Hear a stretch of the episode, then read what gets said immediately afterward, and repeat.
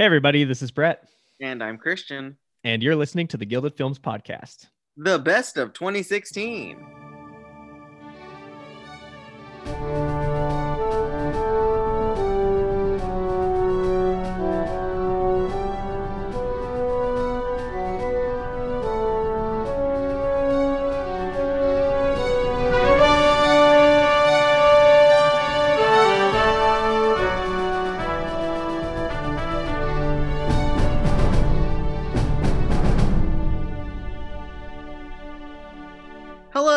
Everybody, and welcome back to Gilda Films Podcast. Uh, if you're sticking around, or if you stuck around, I'm sorry, with us. Wow, it's been one of those days. If you stuck around with us, you've already listened to uh, the 2016 nominees for Best Picture, with that big winner there being La La. I'm sorry, once again, it was Moonlight. Moonlight was the big winner that year. So um, that was pretty fun. We got to watch all those films. And then, uh, well, we're back here with the best of 2016. We have five movies. Yes, we have five movies that we're going to be talking about, and then a hell of a lot of honorable mentions because this is only this is less than five years ago. We were aware of these movies. We saw these movies live. Uh, so yeah, so uh, we'll get that rolling here in a second. We'll do our favorite little uh, personal awards here.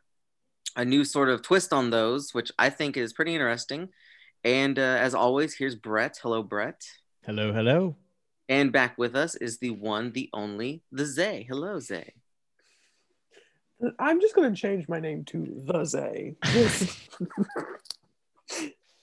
Hello, people of Earth and others. Hello, and thank you for joining us again. Um, I don't know, The Muppet Show. I had to plug that. Anyway, all right, go ahead, Brad. Take it away.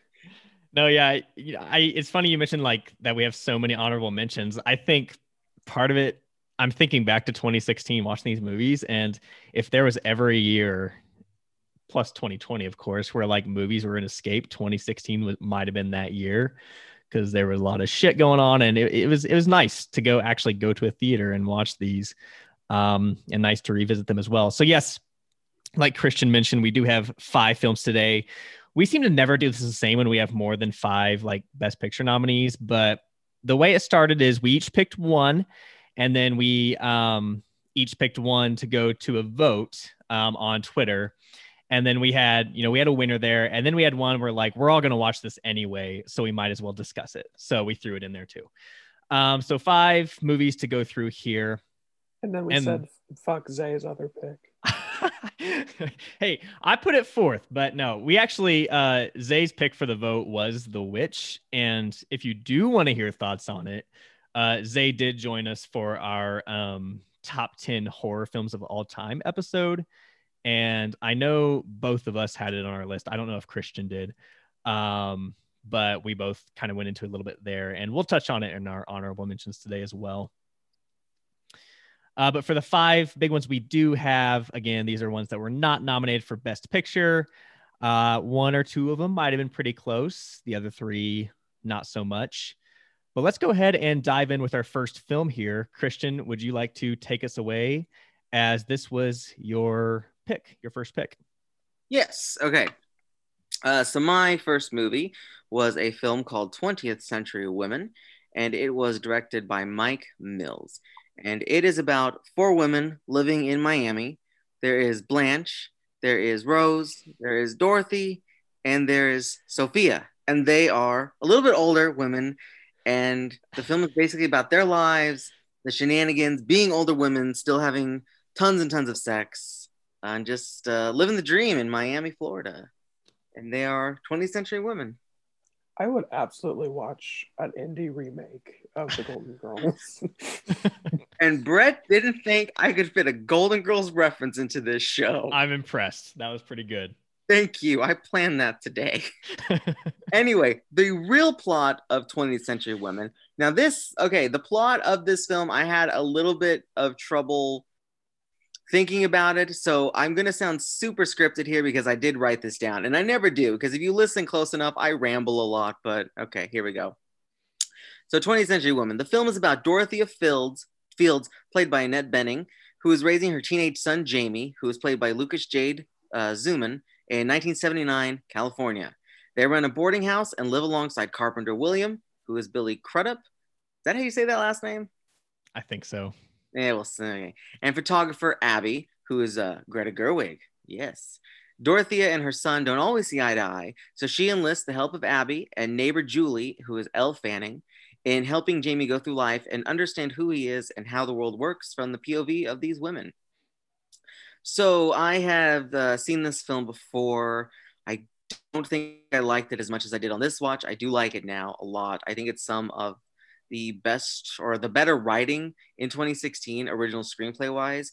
Um, Mike Mills also directed the film Beginners with the late Christopher Plummer. That's what he won his Oscar for. And I guess that's like also semi autobiographical, like this is, which, if that's the case, like he had some very interesting parents, Mr. Mills had. Um, but no, this is a it's a good film and it's a super great cast. Like Annette is really good. I really love Greta Gerwig in this, and I really love Elle Fanning in this. So those two and Annette as well, and also Billy and Lucas, they're all pretty good in this. Um, but I don't know. It's it's well edited, I will say, because it doesn't always feel like a linear plot to it. It jumps from point to point, um, character to character, because each of them sort of get their own little like who are you and what are you all about and how do you fit into this story but yeah it's a it's really good and it's on netflix too i believe if anybody wants to see it because it's one of those i think it's one of those underrated films of 2016 because i know a lot of people were talking about it in terms of like annette bening getting an oscar nom or something and it never came true it did get one um, i'll go ahead and say what it won it or what it was nominated for because it was nominated for best original screenplay it didn't win that but i mean a worthy worthy nomination nonetheless. But have you two? You two have seen it, I assume, right? Oh, we were supposed to watch this movie. yeah, no, I did watch it back in 2016 too. Yeah. yeah, same. I don't know if I watched in 2016. It might have been 2017. Yeah, true, true, same. But yeah, no, I I'm kind of on um, you know, the same boat as you, Christian, in that. And this was the case for a few films that we're going to discuss today, where I watched it in 2016. Uh, really enjoyed it. You know, it, it, was four out of five stars. Um, now it, it's I enjoyed even more. Um, I really like just how it employs the setting. You know, being set in 1979, um, not just for you know sometimes it happens and it's just like nostalgia overload and i think there's some of that here but i think it's just a lot more organic and thinking about where each of these characters come in on that timeline um, because like Dorothea, Annette Bening's character, you know, she's kind of living in this era, but you know, she was obviously born. Um, uh, they say the year, but you know, during the Great Depression. Um, and so she's on a, a bit of a different wavelength than some of the other characters in the film, all of which are, or most of which are significantly younger than her. And her character is just really interesting because she is a, uh, her, you know, her parenting style is certainly progressive in some ways, but she is also traditional in other ways. Um, like there are things going on with Greta Gerwig's character and even with Billy Crudup's character, and especially with her son, that she's just like, no, nah, I, don't get it. I don't, I don't get what's going on here. Um, I agree on Greta Gerwig. I think she's pretty fantastic here, and I think Abby is the most interesting character in the movie um, it's not a case where I would say like, you know, oh, I'll, I'll fault the movie because it didn't follow her instead. But um, her story was usually the most interesting to me, and kind of her her journey and um, the direction she takes, and her relationship with music and the way she shares that with Jamie. And yeah, like you said, the the editing is really good too. I like how the kind of like archival, you know, footage from the different eras it portrays, and like especially the way it uses voiceover during those times. Because so often when we have voiceover, it's one character who kind of serves as the background narrator. And this one, you've got nearly all the characters who provide at some point, but mostly Dorothea and Jamie, which is so fitting because it's about their relationship and we get both of their perspectives at different times, which is really cool. I really love the scene where she's talking about, you know, Jamie will grow up um, not knowing before Vietnam. Uh, he'll grow up and you know he'll be of age in the digital age and so on and so forth. And um, her even projecting to her own death and when that comes. Um, really interesting stuff. It, you can tell it's a very personal film. You can tell that mike mills is writing and directing this from a autobiographical place. Really good screenplay. I'm glad it got nominated there because I think that might be its strongest aspect. Um, I think that's one category where the Oscars got it right in giving it to Manchester by the Sea. But this would have also been a really deserving winner because um, it's really impressive how it just really fully captures each character and gives them all their own unique quirks and whatnot. Um, I agree. Brett took all of the points I was going to make. Sorry. I guess I'm a professional. I can come up with some new things. Um, but I agree. This is a very strong year for uh, the original screenplay, as we'll find out later in our personal nominations, because I left out like four or five different ones where I was like, but that one's also good. That one's also good. Um, but 20th Century Women did end up in my own personal nominations. Um, uh, it's just so it's it's one of those screenplays that's just so this movie is nothing without the screenplay. The screenplay is the biggest structure of the movie and i that's just like my cup of tea. I fucking love movies like that. I just love very writerly movies. Um but um yeah i agree. I am a person that um when a movie doesn't have a straightforward narrative i'm just like i don't know about this one because it's always the same ones people talk about on twitter and Letterboxd and i'm like i don't know y'all this one's not doing it for me but um, this one definitely makes it work very well, especially because it takes so much care for each character it wants to have a focus on. And like it's a movie that's like all these characters have faults, but I love them. And I think that's what really carries the movie is the love that the movie has for its characters. And I love that in a movie as well. Um, like Brett said, this the music part of this movie I thought really like just had very interesting choices, but very potent choices, and that's what I like. I don't like hearing the same like 60s and 70s songs like, oh, guess what? We're in oldies London. Here's London crashing. Like, stop. No, but this was you could tell there was care put in this, there was thought put into this and I agree that like the monologues are like some of my favorite parts. It was kind, it's kind of like I know this isn't based on a book, but it feels like someone put a book on the screen, and that's what I really like about it. Um, like especially Dorothea's uh, monologue about her future and like how she knows she's gonna die, and uh, that part really got me. And you know, it's just a very good movie about growing up and growing older and how each generation is dealing with their own mortality and it means something in different ways and uh, it's pretty good. Like I, when i first saw it in 2017 i knew it was a special movie but it didn't stick with me. Now that i've seen it again i'm just like oh it is indeed special and i will definitely keep this movie with me I like Yes. that each of them get their own ending too. It's not like an open-ended thing of like what happens to this character next. Like we learn what happens to Abby. We learn obviously like what Zay was saying, Dorothea tells what happens to her, what will happen to her. So we get closure on these characters that we end up really, really falling in love with. Mhm. Yeah, it's like and it's like we're also growing. Like as Jamie's growing with these people, we're also growing up too. Yeah. And I guess mild like spoiler alert here, but the the final like the ending itself is so beautiful because I think I don't I don't have the exact line written down, but Jamie's character says, you know, like like the others, he projects his future. He says, I will have a child one day and I will try to explain to my kid who their grandma was, and I'll be unable to do it. Um, to put But it into words yes and Oh. it's just like it it wrecked me um i was like this is someone who g had such an interesting and fascinating relationship with his mom and um clearly had a lot of love and just like has this feeling like if you don't know her you don't know her.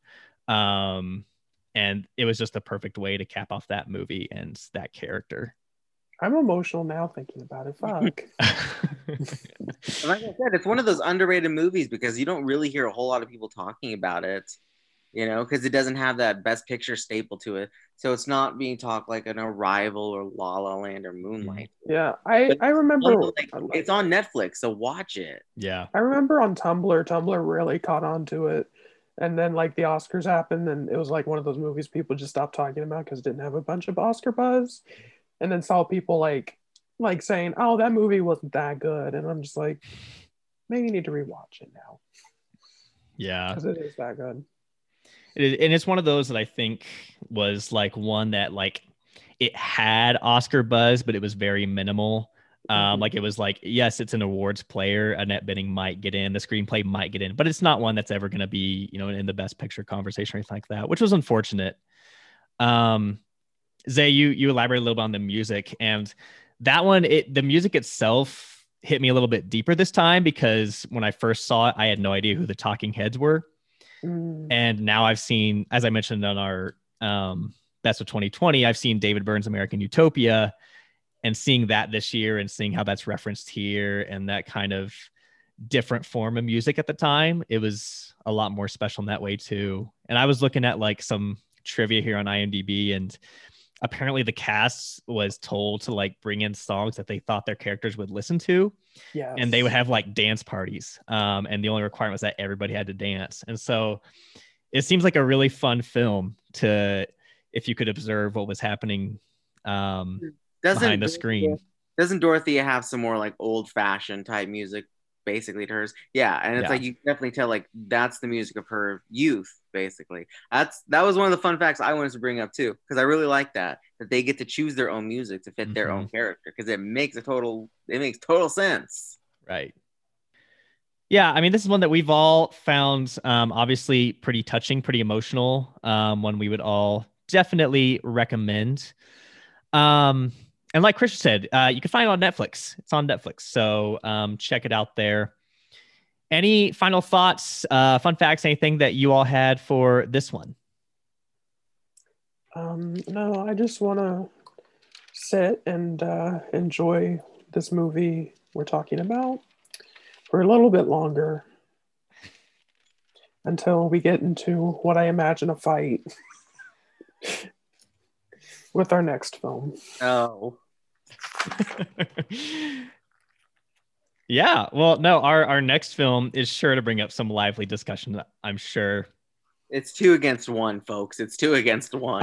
It's fine. I don't. I don't need no help. I. I got. I got my. I got Jesus on my side. no middle ground here. But yes, this movie is the one I picked, and it is Richard Linklater's "Everybody Wants Some!" exclamation point exclamation point. Uh, you gonna say that or not? of course, it's it's essential. No, um, so this is Richard Linklater himself, and the way that everybody seems to refer to it is that this is the quote unquote spiritual sequel to Dazed and Confused, which we touched on a little bit in our 1993 episode. Film I also loved, uh, which Zay hates. Um, but this one, it's not a direct sequel. It doesn't have any of the same characters, but it is um, basically about a college freshman freshman named Jake, and he shows up at a fictional Texas university in the year 1980 as part of the baseball team. All this film is, it's a Linklater film, so of course there's not much plot. Uh, it is another hangout movie of his. Basically, he shows up on a Thursday, and it is going through Thursday, Friday, Saturday, Sunday, leading up to their first day of class. Um, end of summer for them, and basically all the shenanigans they get into during that time. Um, and it, usually involves uh, trying to have, trying to basically go to bars and hook up with women and uh, doing competitive shit like ping pong and darts and just hanging out. Um, it's funny because this is like this is a baseball movie that I think has the least baseball in it for those types of movies. There's literally one scene where they play any baseball, and it's just like a a a, uh, a, a mandatory voluntary practice. Uh, I know that doesn't make sense, but in the context of the movie, it does. So um, we're introduced to a lot of different characters here. I think as you go through, you kind of figure out, um, you know, kind of who your favorites are if you like any of them. Some of them are very unlikable. Um, Tyler Hoechlin plays like kind of the the douchebag, most jock-ish character of them all. Uh, but they all do have their own kind of little quirks. Some of them are extremely weird. Some of them are a little more on the, on the boring side, and some of them are just kind of like their own thing. Um, my favorite character by far is Finnegan, who's played by Glen Powell, who I think is just like amazing as a comedic performer in this role. Um, he's the one who's kind of like he's like they say a cause effect rationalist, but also has these like really weird ideas and thinks he's really philosophical and makes up words like dipshitification and fuckwithery. Uh, it's basically just them hanging out. They they're being bros. This is uh, admittedly my bro movie. It's the one that I love, and um, and I just love Richard Linklater is probably my favorite director, as I've said before. Um, and yeah, I'm gonna stop there and let you two dive into this before I go much further, and then we'll, yeah, we'll go with that. Hold on. On Twitter, you posted that that meme. It was just like my my the person, the two favorite directors. I didn't realize that was Richard Linklater. Second person I've heard that from today. Christian said that Toby said that too, which I'm not surprised. He's not exactly like, you know, he he doesn't film i mean he films in hollywood but he's based in texas so he's not a big you know hollywood director type figure. He's only been involved in like one award season so uh for boyhood so if i saw if i saw this man on the street i wouldn't know him. I'm sorry to this man. I guess i'll go first. Um so yeah i like this movie a lot and i i will tell you my little story when i went to go see it this would have been my only movie in my life that I would have seen alone and like nobody in the theater. But then a guy walked in 15 minutes into the movie with his, and I'm pretty sure they were peanuts, and he ate. And I was not alone for the rest of the movie. And he sat like a row before me. It's like, sir, whole theater, why are you so close to me? But yes, I do enjoy this movie. Um, I didn't think I would on like the third. This is my third time watching this actually, but I did. And I'm not really one for some of Linklater's work because I don't know if the just talking and hanging out is really for me. But I don't know. This one is just it's it feels different. They are just dudes being bros. I wish there was a lot more full frontal nudity in it, obviously. Mm-hmm. But like it's good. It's fine. I would watch it again. Hell, I own it. And if we're talking about like favorite people in this, I really like I like Finnegan. I like Charlie Willoughby, who's played by Wyatt yes. Russell who is Goldie and Kurt Russell's child, yeah. and he looks just like Kurt Russell. Like woo, And also um, Temple Baker, who plays Tyrone Plummer, he's like the stoner dude. I tweeted him back in 2016. I was like, wow, that guy's hot, and he liked my tweet. So hey, Temple Baker, if you're listening, what's up? But uh, yeah, no, this is it's a good movie, and also Zoey Deutch is in this. And who's her mom? Who's her mom? Lea Thompson. Lea Thompson, yes, from yeah. Back to the Future. So there you go. She's in this. She's good. She's has I don't know. It feels like a smaller role, but no, it's a fine movie. I don't really have anything bad against it. And we transition now to Zay's talking about this. I gotta say um, though, before Zay go, I gotta say I, I am shocked by how much you like this movie, Christian, because I know that you gave it a high rating. Surprising. It, I when you first saw it, I was like, actually, I you saw it before we knew each other, and I remember, I don't know how I remember this, but I remember I was like uh, tweeting or, or Facebooking about a movie, and like I said, this is like one of my favorites next to Everybody Wants Some, and you're like, oh, I loved Everybody Wants Some, and I'm like, wow, nice. I didn't know you that well at the time, so I was like, cool. Uh, but I was, I was interested and nervous to see if you would like it still after all. No, and I do. It's the little things, the little things which surprise you that I like certain type of movies, and again, this movie to me is pretty harmless in what it, it what it's doing. It's just people hanging out, four days, living life, dudes being bros. I mean, again, nowadays if they were like kissing and involved in all this, you know, it right. would have been something else. Yeah. Um. Oh well, Lord, the act the actors are attractive, and uh, John Waters loved this movie. How can you how can you not do something with that though? Um that's your idol.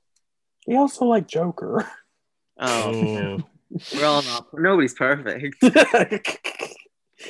okay. I love a movie where nothing happens. I don't like these people. If you're watching a hangout movie, you gotta like the people, and I just don't like these people.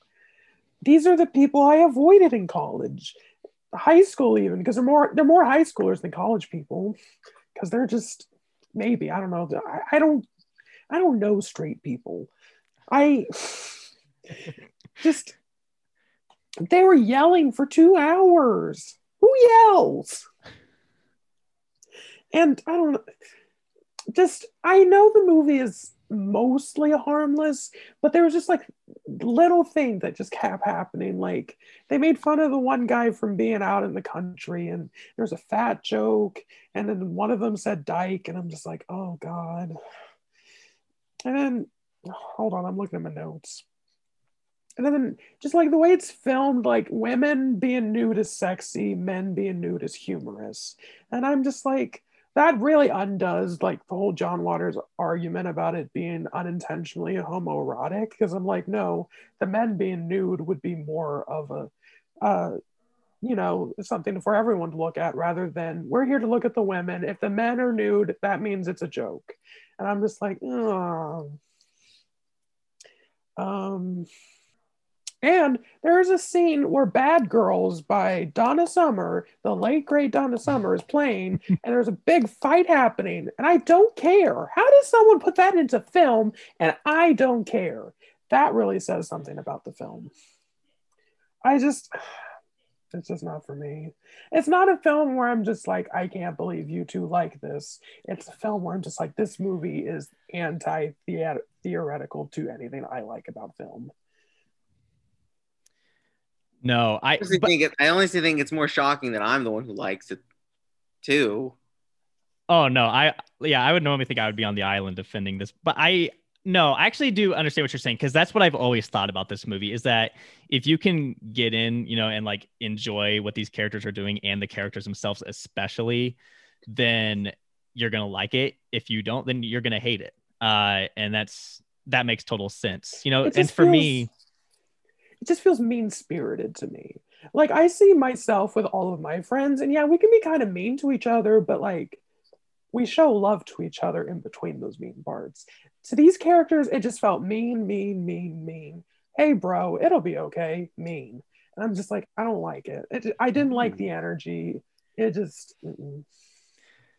Interesting. I Mhm. think I think some of it is me. I, obviously, they're they're giving each other shit, and like it's it depends on how you like to give shit. I think too, and then yeah, some of the characters do get it pretty bad. Like the country boy gets it bad, but I also think Mhm. like they eventually like reveal like if you just like talk to us and like hang out with us some, then we're gonna accept you. Uh, we're gonna obviously they're gonna give him some his you know quote unquote chumpification uh but like you know they still have that you know the scene where he's like you know what's what's so uh, what's so tempting about it Beuter tell us and whatnot but I will say, did Matthew McConaughey have like a couple love children in this movie? Because like one of them sounds like him, another one looks like him, but like Dallas Buyers Club, twenty five pound version. yeah i i've heard i've heard of it a lot like that there are like pieces of like wooderson from Dazed and confused especially in like glen powell's character um and even in willoughby's to a degree christian and and maybe zay i, I don't know how much you you enjoy the twilight zone but did you catch like one the twilight zone goof and the kind of like twilight zone reference when they're talking about it I'm blanking. Okay. So like there's a scene where Willoughby, the Wyatt Russell character, is talking about like how he recorded every episode of the Twilight Zone. And the goof is that Jake says, "Uh, Do you know the one with the, the face? He's like, Oh yeah, Eye of the Beholder. That's like season two, episode five, I believe. It's actually season two, episode six. And like, I don't know why I caught that. That's the only Twilight episode episode where I know the right that it's episode six. And I checked it. And I don't know if that was like intentional to say like Willoughby's not right there. But the other thing is that um, there's a Twilight Zone episode, and it's what's it called? It's like Last Stop at Willoughby. And it's about like this guy dreaming of an idyllic past. And the big thing about Willoughby's character is that he has gone around, even though he's like 30 years old, and gone and played for college ball clubs and messed with the admissions process. So it's kind of reflective in that way in his character's name. Interesting. I guess it's neat.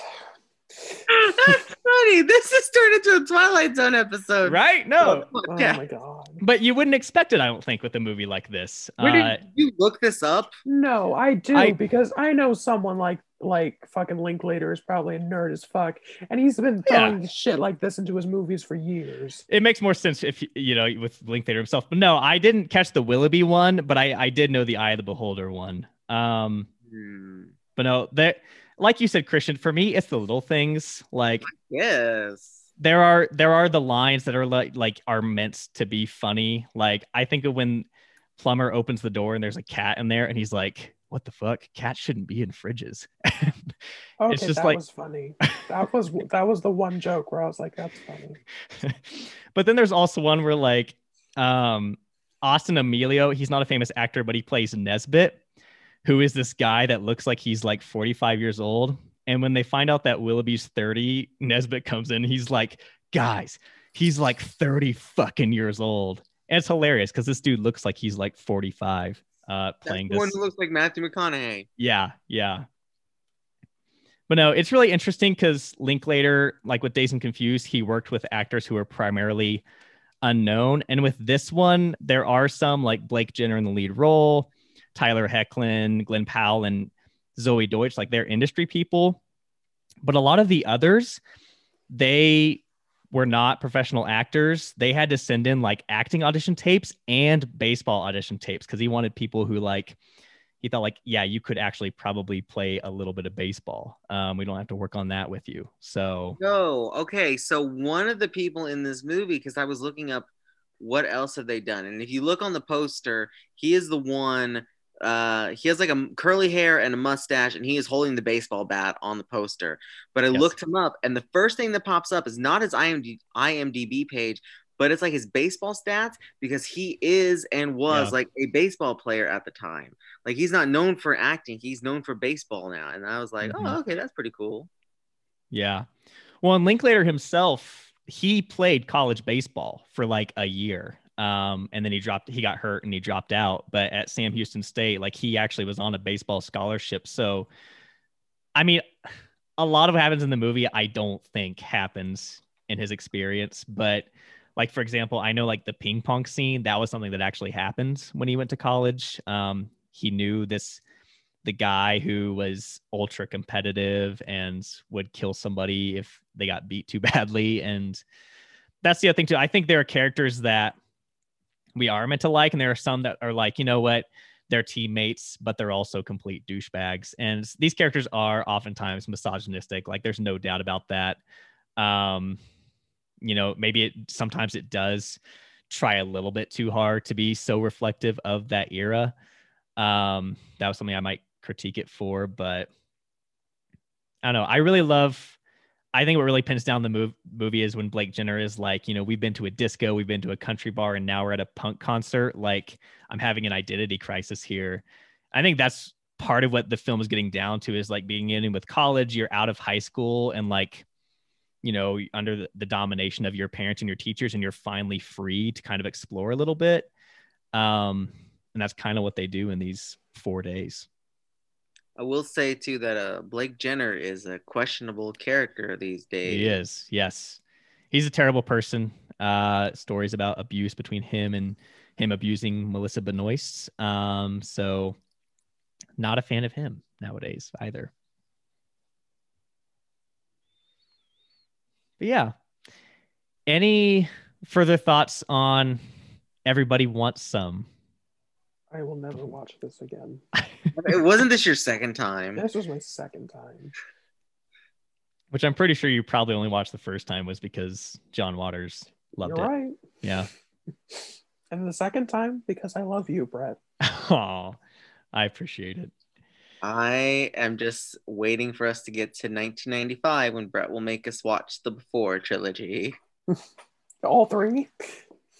Probably. I I didn't make us watch it for 2013. I will make us watch it for 2004 because that is the, without a doubt the best one in the series. I love those movies. Those I are would gladly watch those movies. Hell, I'll buy the Criterion when I think about it next time. But never this movie again. Is this the only Linklater I like? You don't like Bernie or School of Oh. Rock? Bernie. Oh, School of Rock. Yeah, yeah, yeah. Yeah, I like School of Rock. I haven't seen Bernie. Oh, Bernie's pretty good. Yeah, it's funny. It's really good. Shirley MacLaine is great. in it. Boyhood. And Black. Yeah. Even I'm so so on. Boyhood. Like it's, I think it's good, but it's, It's, not. a nice worth- experiment. yeah. Oh, uh, roll along. where'd we? Where'd you go, Bernadette? A class. Oh my god! Don't even start. There. I read the book, so there's a. Oh my god. his worst one is Waking Life that I've seen actually. That I is his like that. his pretentious like him spewing his ideas onto the screen even more so than normal. But anyway, are we ready for our next film? Oh wow, I really didn't like Dazed Confused. I didn't remember it, but then I saw I rated a star and a half, and I was like, oh yeah, I didn't, did I? Yeah. Anyway, next. All right. Well, this is the film that actually won our Twitter poll. So thanks to everybody that voted on that. And Christian, it was your choice. So go ahead and take it away. am I like? Oh, am I like two for two here for winning Twitter polls or something? I feel like I am. Uh, I know how to please the people. 1943, we tied with the Val Lewton double feature. Oh yeah. Yeah. Okay. That's Well, where you didn't- lost. I didn't vote for myself though. Anyway, all right. So my winner here is uh, a little movie called Hunt for the.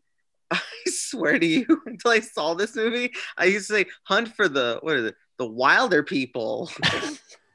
and then the kid is like, "We're the Wilder People." I'm like, "That's you Oh so it's okay. Hunt for the Wilder People. Yes. Okay. um, it is directed by Taika Waititi. Uh, so uh, Oscar winner there for Jojo Rabbit just last year. But it is one that I had never seen before, and I really wanted to see it. So this is my excuse into finally doing it. But it is about a young kid. He's an orphan. His name is Ricky. He's played by Julian Dennison, who you may know from Deadpool 2, or last year he was he was in the Christmas Chronicles too Mhm. which yeah that was yeah so again he's an orphan he stays with a couple um bella played by rima te Wiata, and heck played by sam neill who everybody knows from jurassic park. And should i say what happens to her i guess? It's in Yeah, the first it's- Okay, all right. It's essential So- to the story. so she dies unexpectedly um, and so it is just heck uh, who is sam neill's character left to raise ricky. Well he doesn't really want to do that. So sam's like well you're kind of on your own. The uh, the foster people will be here in a couple days to come get you and then i'm off into the wilderness just to you know live off the land now because my wife is dead and i'm sad and ricky doesn't really want him to do that because that's his quote unquote uncle he has a dog with him now so he too runs away into the wilderness and fakes his death. It's very hilarious. And now he is on the run. And Paula, who is like the uh, the foster person, social services. It's like the New Zealand version of social services, whatever you would call it. She's played by Rachel House. She's actually pretty funny in this, but she is on the hunt now for him. So Ricky and Heck are literally on the hunt. There are people now hunting them because the whole country of New Zealand thinks this is a kidnapping situation when in reality it is not. And you could even say that Ricky is the one who has kidnapped Heck into pretty much joining him in all their shenanigans. Where they're going, they don't even know. They just keep going. Um, but it's hilarious, and the kid Julian Dennison is like super, super hilarious in this. I really liked it. I had never seen it before this. Again, I really wanted to see it, so here we go. I had a fucking good time with it. I laughed like every chance I could get. It's really heartfelt too. Like the relationship that they have is obviously pretty rocky because they because like Sam Neill's character does not want to be hanging out with this kid, especially now that there's a manhunt going on.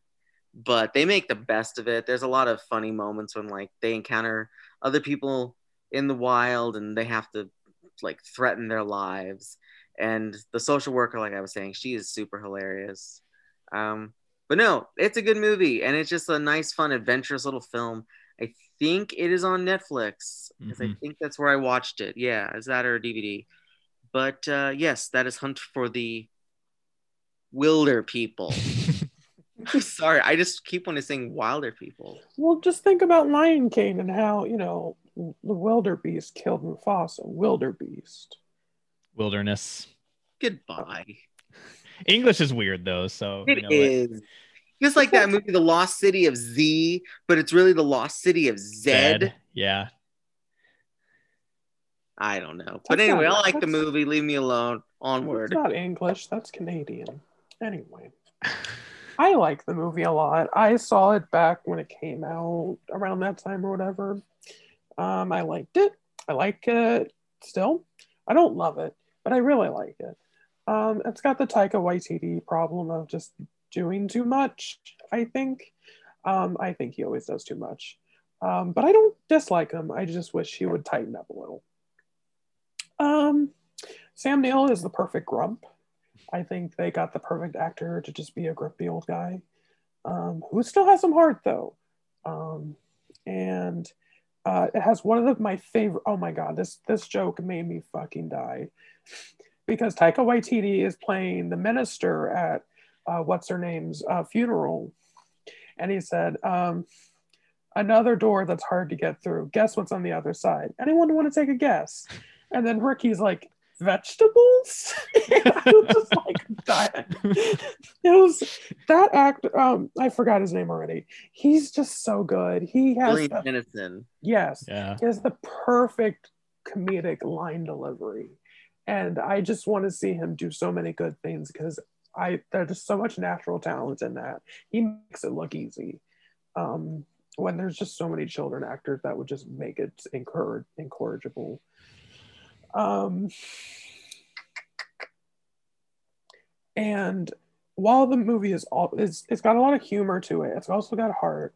And the moment where you know Sam Neill is like the whole time he's like talking to the kid, he's just like grump, grump, grump, grumble. Can't wait to get rid of you, grumble, grumble, grumble.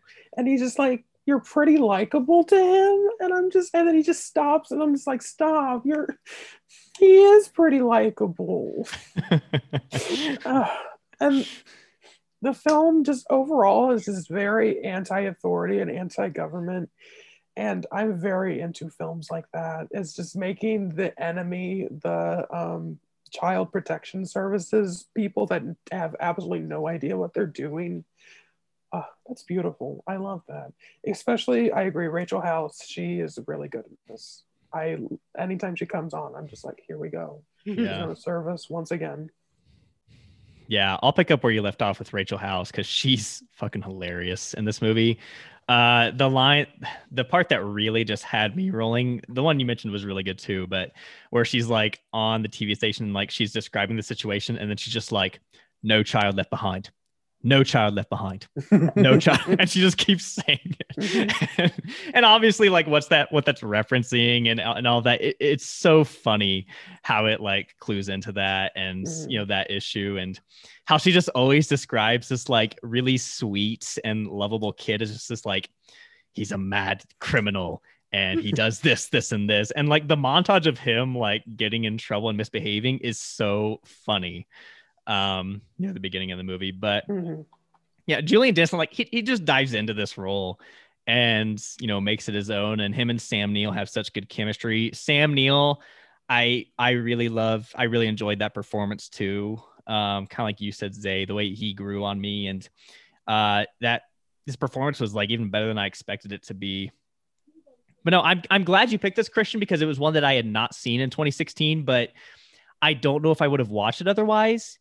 One, because there's just so many movies out there from the year that I hadn't seen. And like Taika Waititi, I like, you know, I, I liked Jojo Rabbit, but he's also not one that I'm like huge into. It's not like I, I'm seeking out the next Tai Taika Waititi project, you know. Um, but his style is very much on display here. His his kind of mode of comedy.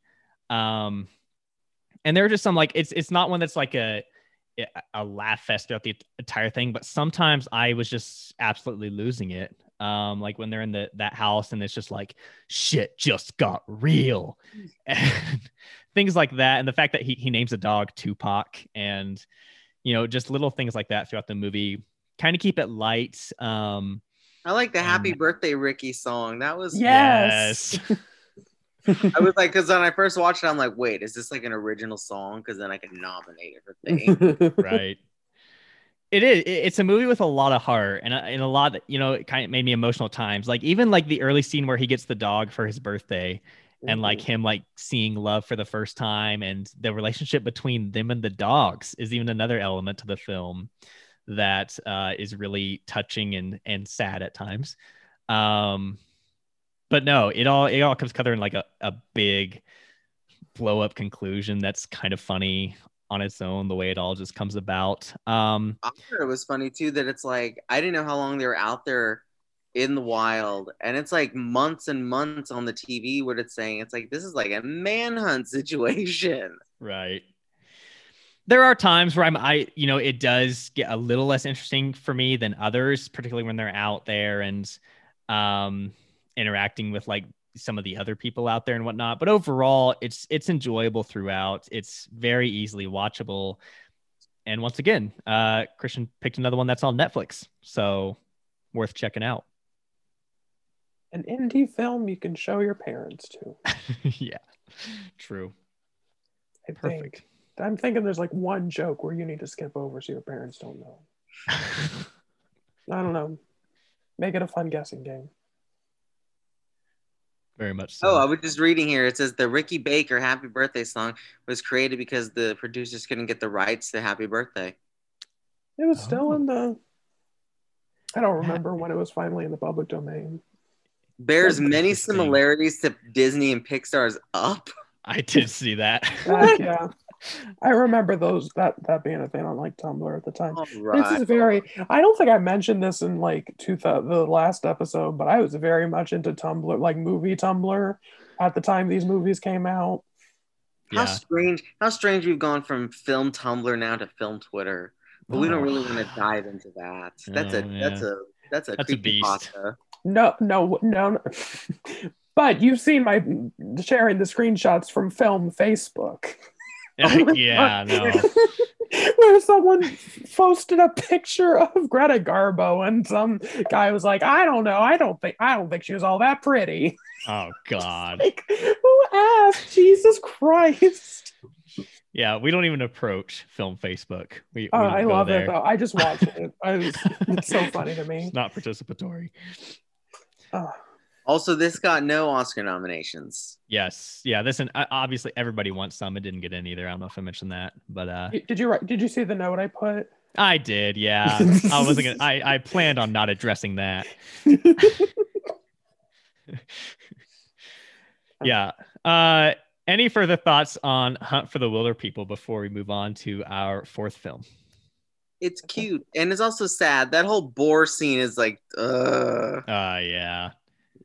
And obviously the the the plot, you know, the plot device that sets into motion uh the, the death of um of uh Sam Neill's, you know, his wife's character. Um that's very sad too because you can see the connection that she forms with the kid. So I just want to say that it looks like in New Zealand for their Oscars, their version, this one film, director, actor for Julian, best supporting actress for Rima uh, T.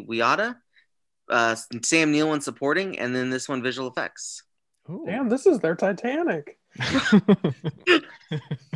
So this kind of swept. I love that. Oh boy. All right. Well, our next film is the one we mentioned at the beginning of the episode that did not win our Twitter poll, but uh, one where we all said we're, we're all planning to watch this and kind of wanted to discuss it because it's a pretty big one from that year. Um, of the five that we're discussing, this is probably the, this was definitely the closest to a Best Picture nom. Um, you know, I even think I, I had it getting in for a while and then it just never happened. Um, never really picked up steam, but it is Pablo Lorraine's Jackie.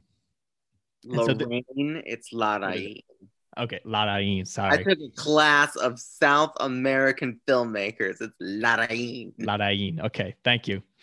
Um, but this does follow uh, Jackie Kennedy, who's played by Natalie Portman, who is absolutely just exquisite in this role. Um, but it basically takes place, uh, most of it, it- it's kind of like, uh, not tw- like 20th century one, but it does not have a non, it has a non-linear li- narrative as well. It kind of goes back and forth between the kind of week following JFK's assassination in which she's meeting with um, a reporter, I believe from Life. I I gotta say I can't even remember his name. It's life. Is it life? Okay. And he's played by Billy Crudup once again. He's actually only credited as the journalist here. So I don't know if maybe they, they couldn't use the person's name or what, but it was a real um, interview that happened. And so we go back and forth between that and him kind of questioning her about uh, her husband's death and her legacy and what she takes from that, and kind of the moments both leading up to the assassination and right after the assassination, where a big part of her role is transitioning out of the White House and also planning for his big memorial service. And it's kind of this back and forth between does she go all out with giving him this big uh you know this big kind of I I don't want to say performative, but kind of like, you know, big exquisite thing or just kind of keeping it low key, especially after, you know, he has just been assassinated on a parade, do they walk with him um to the service in the streets like would typically be done? Um and she keeps going back to like Abraham Lincoln, all the way back to his service and everything that happened there. And, you know, while that might seem like not a whole lot on the surface, there's a lot that goes into what she decides here both the safety, how she exposes her two children to the murder of their father, and what that means going forward and keeping them safe. Um, her work with uh, Robert Kennedy um, with kind of setting the whole thing up. He's played by Peter Sarsgaard. Um, Greta Gerwig is in this as kind of her um, her her assistant, um, almost like unrecognizable in this role.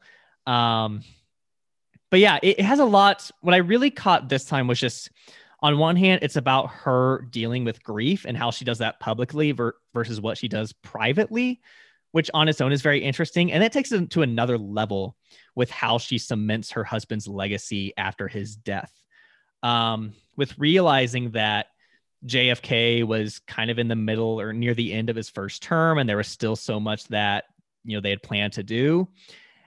The way that she worked to kind of like solidify his legacy as a president, and even the kind of myth making that went into that, um, that she kind of took charge of and put forth and all while making this huge transition in her own life um, living in the white house being this huge public figure and you know she was like i saw a review that was saying like she in some ways she was like a, a reality star of the time. You know she gave these tours of the white house on television and was a real fashion icon. And she took on the role of first um, you know first lady like nobody had before. Um, and that few have since. And so uh, obviously, Natalie Portman is amazing here. When we did our top lead performances of the decade, she it was a tie between this and Black Swan for me as the best performance of the decade. I think she she she just nails um, the mannerisms and the accents, um, which is so difficult, um, and also just kind of makes it her own and really gets into the emotional turmoil of this character after this completely traumatic event. Um, just like 20th Century Women, really enjoyed it when Chris and I first saw it at my first ever film festival, my first advanced screening. Um, enjoy it even more now. I, I think it's just so impressive. Yes, it is incredible. Um, I don't know. I always I loved it when we first saw it because Brett and I did see it at the Kansas International Film Festival night one of that, and that was our first movie we saw together. And I loved it then. I love it now. Um, also, John Hurt is in this, and I think this was his last theatrical film. Yeah. John Hurt, being famous British actor, all you kids will know him from Harry Potter and Alien too, if you kids mm-hmm. are cool. But uh no, uh Natalie Portman is just phenomenal in this. And she did so much research into getting Jackie right because it's like she is almost to me, Jackie Kennedy is a secretive, secluded figure who you feel like you know about, but in reality, you don't know anything about. The second JFK died, she sealed herself from the world. We, I mean, I don't know how true to life this is in terms of what her thoughts are, but pretty much all of her thoughts on what happened on that day and afterwards are probably all sealed into just like her own memory, which obviously we won't have because she has since passed. Um, but no, again, phenomenal performance from uh, Natalie Portman. Great production design in this. Great costume design. Great hair and makeup in this. I fucking love this film. Okay, and also the score in this just slaps. It's in this movie like the entire time. It never gets distracting though, because it just keeps elevating and elevating. And the best, one of the best uses of an already produced song, the Camelot song from the musical Camelot um, and this sung by Richard Burton when she is just like strolling through the private quarters of the White House itself. It's just like such a haunting thing to even think about because it was known as the Camelot era, the king being JFK, Queen Jackie here, and now it's nothing. Now she's had to transition into being just a civilian now. But it's such like an instant thing the way this works where he dies and now it's a new administration. Now what do we have to do? Well, we gotta we gotta get him this funeral, and Camelot is no more. Camelot is over. So, but yes, this is it's phenomenal. If you haven't seen it yet, what are you doing? Go buy it. Don't even rent it, buy it. I don't care. I don't know if you can stream it anywhere, but it's worth it. I love this movie. I saw it the one time after it came out, and it's an it's a movie that was like sitting in the back of my head for a long time where I'm just like, I need to rewatch that. I need to rewatch that. I need to rewatch that. Finally, we get to, oh, we're doing the 2016. I was like, well, I guess I'm going to finally watch Jackie again. Um, and it definitely reserves a spot in just great movies that I love. Um, I think we talked talking like a great importance of like the accuracy that was being brought to this film. However, I don't think this was like constructed like any other biopic because while we recognize that this is Jackie Onassis and these are the events that followed right after JFK was murdered, this film could easily just be about anything and anyone. It's a character study about someone dealing with grief. And I think the fact that, that it wants to tell that central story and apply it to some historical event we're aware of is what makes the movie work so well. Because so many biopics want to be about the person and so they have no central theme. And so to make the make it such a small portion of what's going on to make it this specific thing but to have a bigger message behind it than just oh this was jackie onassis. Blah blah and more than just like a textbook report I think that's what makes the movie so profound. Um, but yeah. Um, I also enjoyed the presence of LBJ's wife, uh, played by the woman with hair but no beard. Um, for our series of unfortunate events fans out there, the Netflix show. Didn't y'all see it? Yeah, it's good. I, Yeah. yeah. Give her really a good. name though. She's one of like the most recognizable character actresses. Yeah, the woman with hair but no beard. the title still applies in this film, by the way. Um, she has hair, no beard. Um, but yeah, I just it's a movie where it's hard for me to talk about because it doesn't. Fe- it's a weird subcategory for me and my weird broken little brain where I'm like, this is not just a film, but it feels just like lived in. Like you can just sit there in the White House with Jackie and you just feel like it's a like a whole immersive experience and i don't know how else to describe it. It just it's i've had the same feeling about this film since i saw it. I'm just like oh i can transport myself right back into this film. It's a weird idea but i really love it. It's a really and it's not even like in my top five which really says how good of a film year this is. Mm. Yeah. No, I agree. Between this and Casey Affleck's performance in Manchester by the Sea, grief wins. it's weird this happened before the election these movies were made God, yeah. And they're both just so grounded. I, I mean, this this could have Oh, gone so extreme, but like Portman keeps it so grounded, so just central to the character, and it, it's wild to me how this film deals with so many themes, like uh, the grief, the the legacy, the guilt she feels, her thoughts on God, and how that changes, and Mhm. I somehow it all keeps it tight. It, it never like loses control. It all keeps it central to the character and to how this traumatic event put all of this into in, in, into action. Um, and you think about like like you said, Christian, like you know, Jack J- Jackie Onassis, like kind of this what was seen as a secluded figure. I think it dispels some public opinion of her and how she was seen at the time and maybe seen in history. And you know, she's such a she's getting shit done. And so I think in the interview, how she just like controls that interview. And she's like, by the way, you know, you can't put that in there. Mm. And she's like, oh, and I don't smoke as she takes a puff of the cigarette. Like that moment is chef's kiss. This Um, this movie, it, it like the more we talk about, it, the more I think about it. It is, it is in response almost to Jackie Kennedy wearing the dress that has his blood on it during LBJ's swearing in ceremony. And I guess she said when that was happening, she wanted to wear that only so that they, I don't know what they means, if you can apply it anyway, they could see what they did.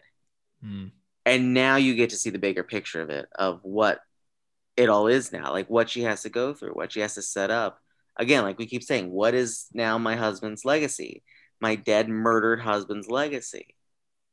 And now we know what it is. Like, I mean, obviously, we see the creation of the eternal flame, which I thought was pretty cool, pretty interesting Mhm. to think about here.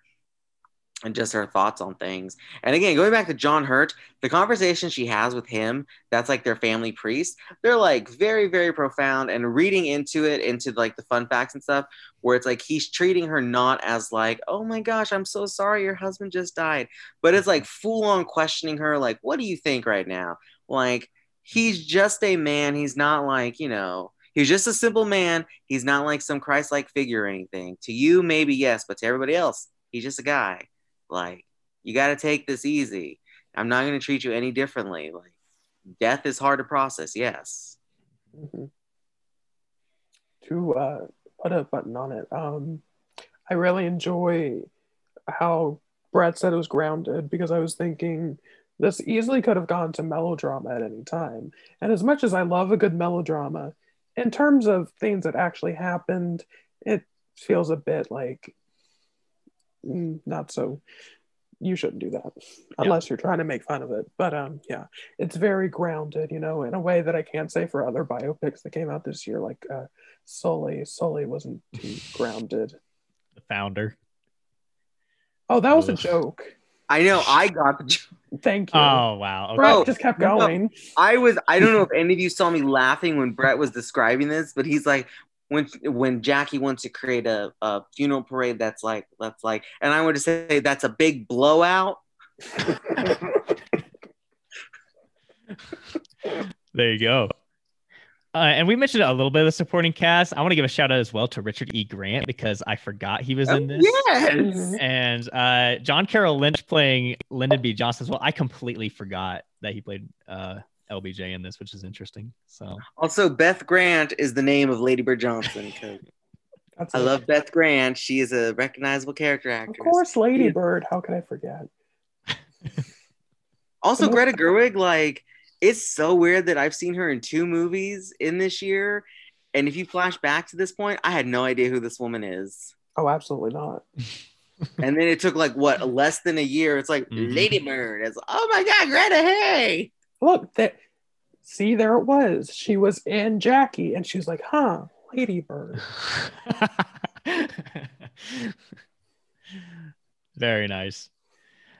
Um, yeah, I gotta go back here. So, um, this did receive. I don't know if I mentioned three Oscar noms for Best Actress for Natalie Portman, obviously, costume design and score, which were all very deserved and really deserved a lot more. This was, in addition to everything we've discussed, this, and um, I think we touched on this a little bit. One of the most well-crafted films of the year, um, in all areas too. So And we saw it like way before anybody else did. yeah, that was cool. I remember we were standing in line and like we went back the night after to see Lion, and there was this um, lady in line behind us, and her friend came up and she's like, "Did you see Jackie last night?" And like, no, she's like, "Oh, it's no good," and then walked up, and I was like, "What?" No. It's because this probably wasn't her traditional biopic, you know. I Yeah. also too I don't know if this is a spoiler, but they don't show the assassination right away too, because most movies a traditional biopic would start out with that, and we Oh, yeah. don't. We have to build to that. Yeah. We also never go to Grey Gardens. What the fuck's that about? the one flaw. I was gonna start singing, but I don't know if we own the rights. you don't know. oh, whatever. The best kind of clothes for a protest pose is this ensemble of pantyhose pulled over the shorts, one under the skirt that doubles as a cape. God. Perfect. Very nice. Oh, uh, my, my fun fact I wrote down for this because it's wild to me. I did not know that Darren Aronofsky was originally attached to direct this, which is like, what? No.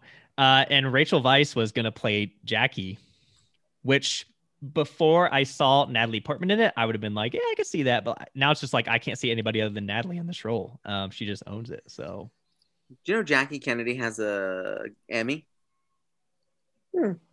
Interesting. It's for it's for the tour the, that the, is yeah. portraying this. Yeah. Yeah.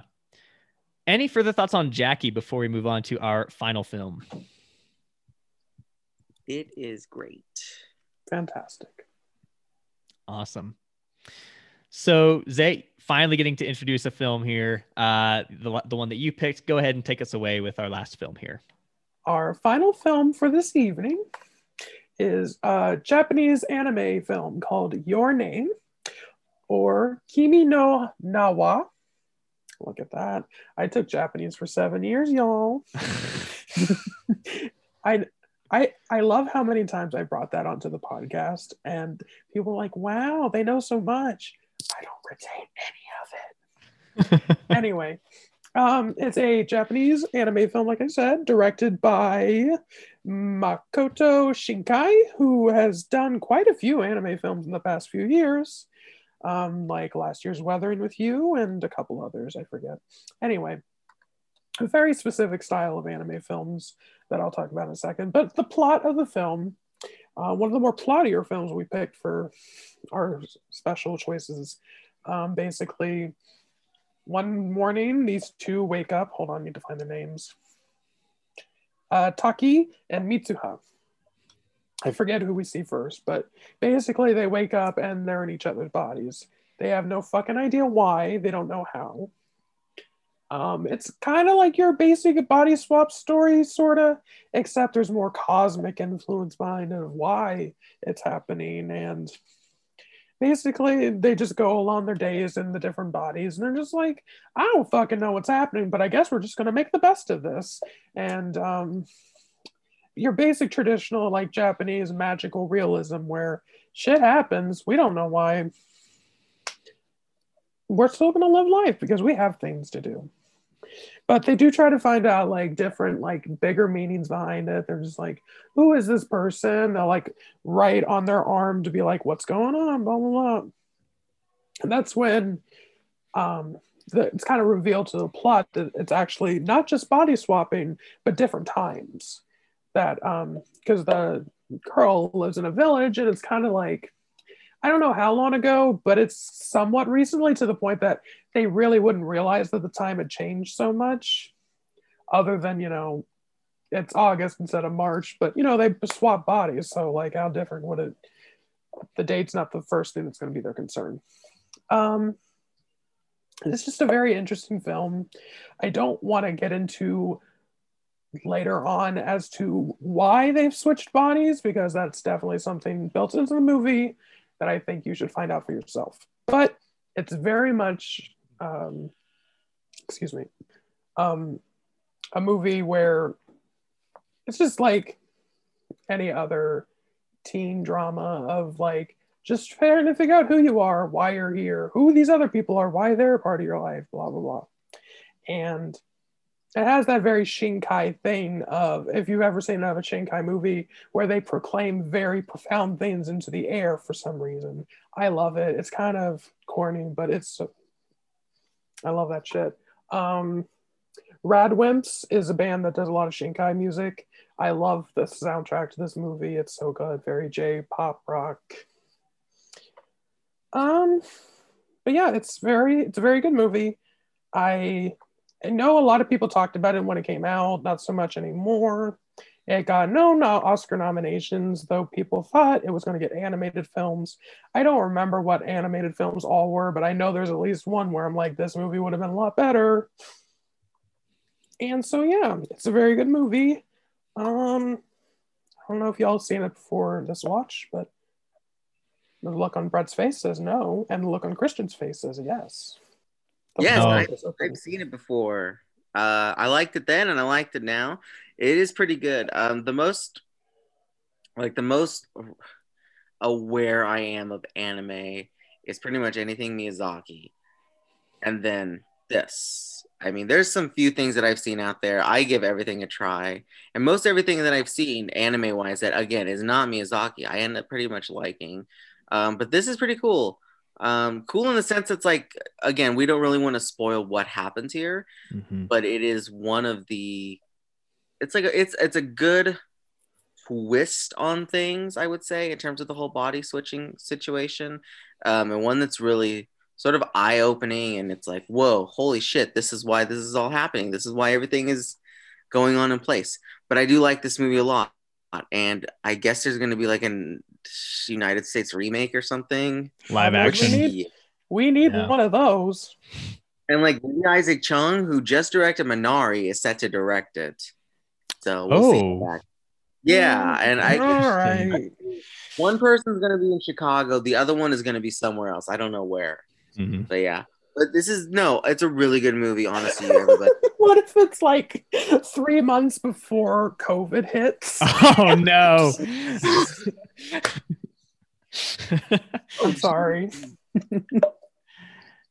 no, it's like I don't know, it's kind of hard to talk about the movie if you don't want to spoil it because again, Yeah. it's Yeah, that's where I was coming up with, but that's a very important Oh, I was kind of like when everything happens, it's like, oh my god, so this is why they're switching bodies all the damn time, and he gets to touch her breast every day. that's that's That's a Just- big point for the little the little sister in this. well, it's just like you're touching your breasts again. Yeah, I like it. So, and I I have uh, after watching this the in the past week, I put Weathering with You on hold to the library, and I got it the other day. So because I I didn't get to see it last year. it's so good. Yeah, no, Zay, you did a really nice job of setting up the plot of this movie because, I mean, listeners, take what Zay has described and what Krishna has described and look up nothing more and, and going with that. Um, because it really does, it, it takes directions that I really didn't expect. But even from the beginning, it, it's never really completely straightforward. This isn't one where we're introduced to both characters like before the body swap happens and then like kind of just naturally go along with them once it happens. I believe I believe one of them we're introduced to within the body swap.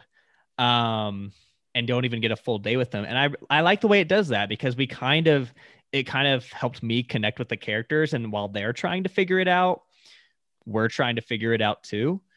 Um but yeah, it, it takes directions that I just didn't see coming. It, it gets really like trippy in a good way at times. Um not predictable whatsoever in that way. And that's when I when it does take those directions, that's when like, oh yes, because I was worried it was going to head in like a pretty typical direction, uh, but it avoids that and go gets really complex.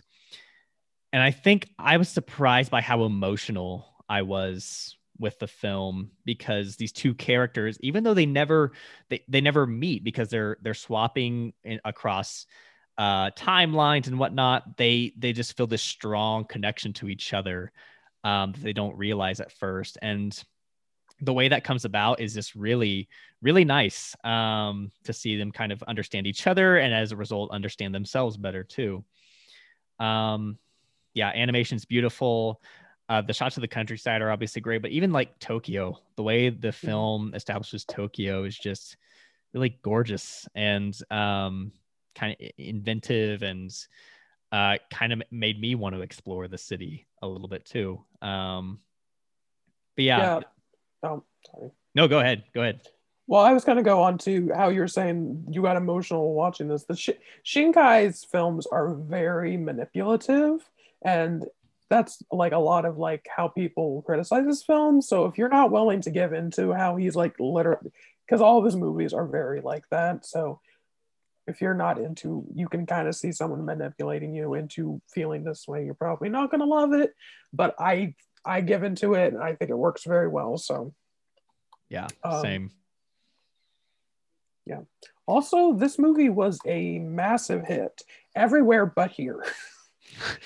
It is the uh, third highest grossing anime film and Japanese film worldwide, the fifth highest grossing film of all time in Japan, and the 10th highest grossing traditionally animated film. Yeah. So it, it I think it only made like 5 million a year because Yeah. we just don't respect other countries. That's why we have to remake it for some reason.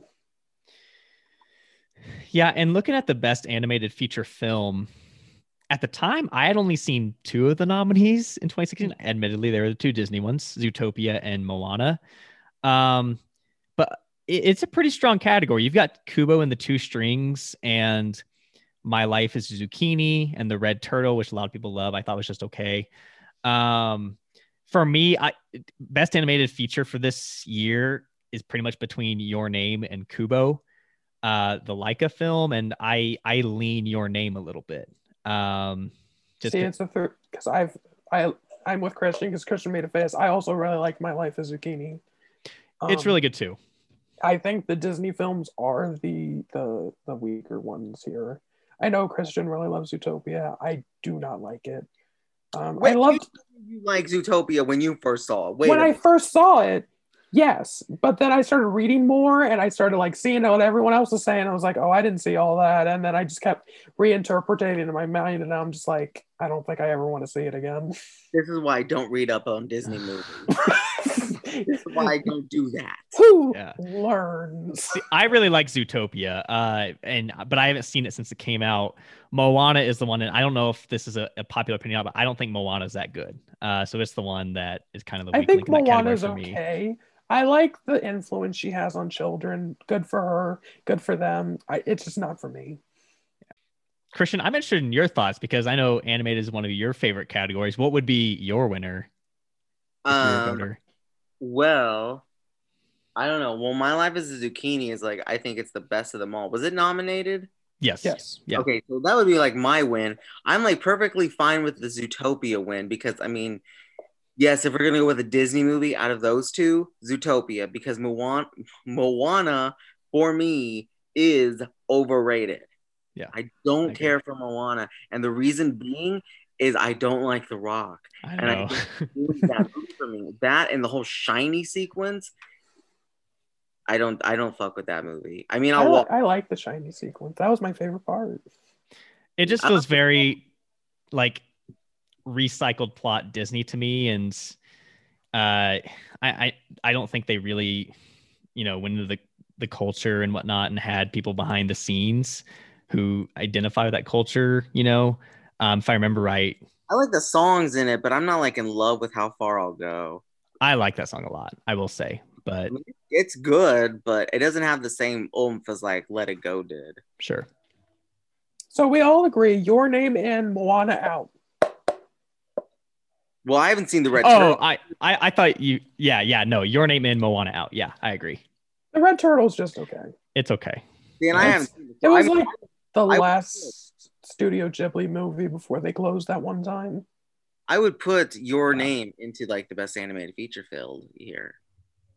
Yeah. I also wonder how people even watch those because it at this point it feels to me it's like, oh, there's the Disney movies, there's the other ones. Do I really have to watch these other ones? I have heard that, like you know how Entertainment Weekly does that. We interview the voters to see how they would vote. Yeah. People have literally said, "Oh, I didn't bother." Well, and they'll say like, like "Oh, my my son or my you know my kid liked this one, so I voted for it." Like I see that all the time in those honest about things, and it drives me up a wall. Because like I really like Zootopia, and then I got to see my life as a zucchini, and I enjoyed it. Like I loved it. It's so simple. It's so cute. Hell, I'm going all creative here. It is my personal animated pick of that year. It's also interesting. Finding Dory did not get in. Uh, the the Pixar product from that year missed out. because it So was just bland. yeah, but um, yeah. But Anyway, Oh, I will say that there's a there's a lot of books about this in terms of like because I was looking again at the library. Uh, there's a lot of the manga of this. There's like I don't know if they're like bonus stories. Do you know Zay? Um, I looked into. Oh, hold on. I passed by it on the wiki page. I think that yeah, they came out and then they started making a manga based on it Mhm. because you're. Hold on. see, Okay, I like. it- go it ahead. Yeah. like novel. It was turned into a novel by Shinkai. Yeah, well, see, when I was putting together my personal awards, I was like, IMDb says based on Shinkai's novel, but he actually wrote the novel after he made the movie. Okay, from what I And the understand. mon- so the manga came.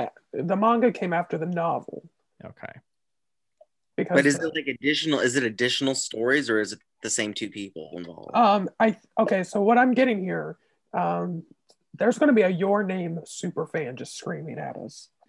Um, there was the Your Name, which is like a novelization of it, which is then turned into a manga. But then there was a sequel, and I think perhaps the sequel. I'm sure there's like new additional information in both the books that like just couldn't be fit into the movie. Mhm. But I'm guessing, yeah. I will say, even you know, if if people, many people in the U.S. haven't seen it, I, I don't know the the people that I do know who I've seen they have seen it really love it. Mhm. So you know, I, it's one that I think is pretty pretty commonly adored as it should be. So This summer, Kevin Hart and Dwayne Johnson switch bodies. It's your name. Also, if you're really into soundtracks that don't really sound like they belong to a specific movie, the soundtrack to this is very good. I just really like Radwimps. I think they're a good band. Also, the editing in this is good because there's like a nice little Mhm. montage sequence of them going back and forth. Mhm. Yeah. Also, you know, if if you're like me and rent this from like a library on DVD or something in America, uh, international animated films tend to be automatically dubbed on a lot of like DVD versions. Don't watch the dubbed version. Like, go to the languages, select the original version. It, it, it's so much better that way. So Mhm. I think that's the case for everything, though. it is, yeah, true. But these days, like live action films, they they for obvious reasons they're not dubbed as frequently as animated. I don't think so. That's Unless like- it's Netflix. Netflix does it. They do do that, mm-hmm. yeah. Like rewatching Miyazaki's movies as I get older and rewatching them now in the original Japanese form, I'm liking them so much better than I ever have before. Yeah. Miyazaki is one of the few exceptions, I think. Not that I, I do think the Japanese is still better, but there's always something interesting happening as long as there was a good company behind the English. Because you think about it, Mm. the Kiki's Delivery Service, we fell in love with Jiji because Bob Newhart was the voice of Jiji. and then Jiji in the original Japanese is a girl. So, I mean, I grew up on Spirited Away with the American cast. yeah, I don't like that Yeah. one very much. See, I grew up on Kiki's. Uh, like I had the dubbed version on VHS. So, but yeah, very nice. Um, any further thoughts on your name before we move on to our honorable slash dishonorable mentions? You like Freaky Friday, but you don't want to think about what the media did to Lindsay Lohan? What's your name? What what did to Lindsay Lohan?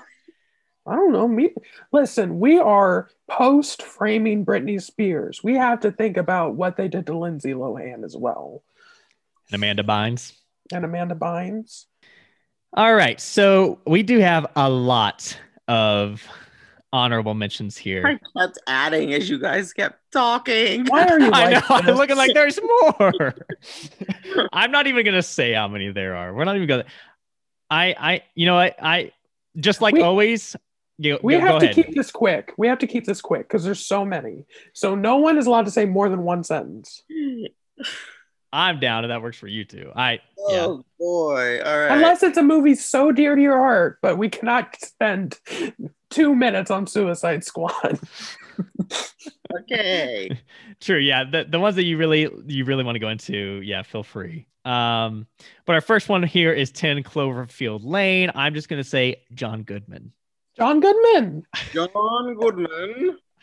Also, it's tense as fuck. I love that movie. It's better than Cloverfield, to be quite honest. Yeah. Oh yeah, I agree. Uh, next is 13th, the documentary by Ava DuVernay. Very good. If you haven't seen it yet, what the fuck's wrong with you?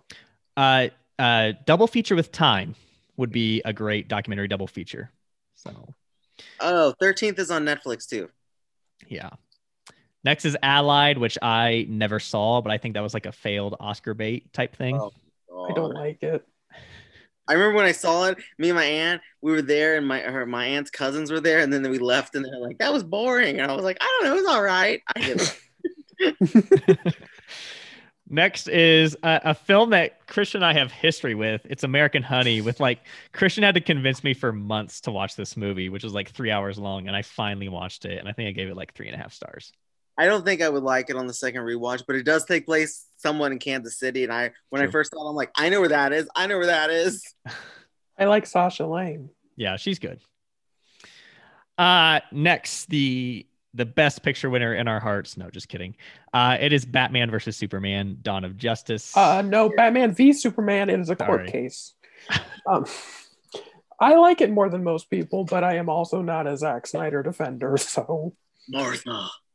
I think it's I think it's a movie that's allowed to be stupid, and I'm just like I'm here for a stupid movie. I also it made me giddy. It made me giddy about Wonder Woman. Big Sonia was this year?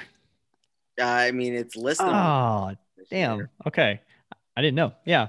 Oh my god. Okay, so Big Sonia, this is the near and dear to my heart, so I'm talking about it. so I am from the Kansas City region, and Big Sonia, Sonia is a woman who lives in the Kansas City region. She is a Holocaust survivor. She is, hallelujah, still alive. She actually just posted a few weeks ago that she got her COVID vaccine.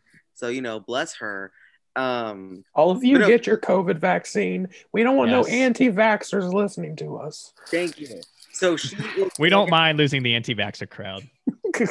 She's a Holocaust survivor. She used to go around to schools telling her story. So this is basically a, a little documentary directed by her granddaughter about her life, um, Holocaust survivor, and then coming to America and living here. And it is basically the story of her older life. And she used to work in a mall, and that mall shut down. And It's like, what do you do now? But it's really good, and I'm pretty sure it's on Amazon Prime or Kanopy. Please, please, please, everybody, please watch it. It's so good. Yeah. Or have your library order it. My Or- library, True. order it yes because my like library bought it. I think that's where I the, found it. well, the library systems here she like gifted to them the DVD. Nice. yeah nice. It is a very lovely documentary. and what's nice is like we pass sometimes by her shop so Oh, very cool. Uh, next, we have the Birth of a Nation, which I did it win the award. It was a big thing at Sundance. People were like, "Oh, it's going to be a Best Picture contender," and then uh, a- allegations of sexual assault against the director Nate Parker. Nate Parker. Um, I've been Yeah. meaning to see it just to see what it was about, but I haven't seen it on streaming or the library will not get it. So I'm just like, eh, I'm not going out of my way to see it. that movie crashed and burned oh also known cannibal armie hammer i think is in it yes, true. Known cannibal. Wow, just yeah, nothing good going on with that one. Uh, next, we have from Kirsten Johnson, Camera Person, which I did catch, and it is very good, very personal. Lovely. Beautiful. Yeah, kind of like a collage film um, and of her. criterion and it is it is an it's a good blind buy if y'all want a blind buy Mm.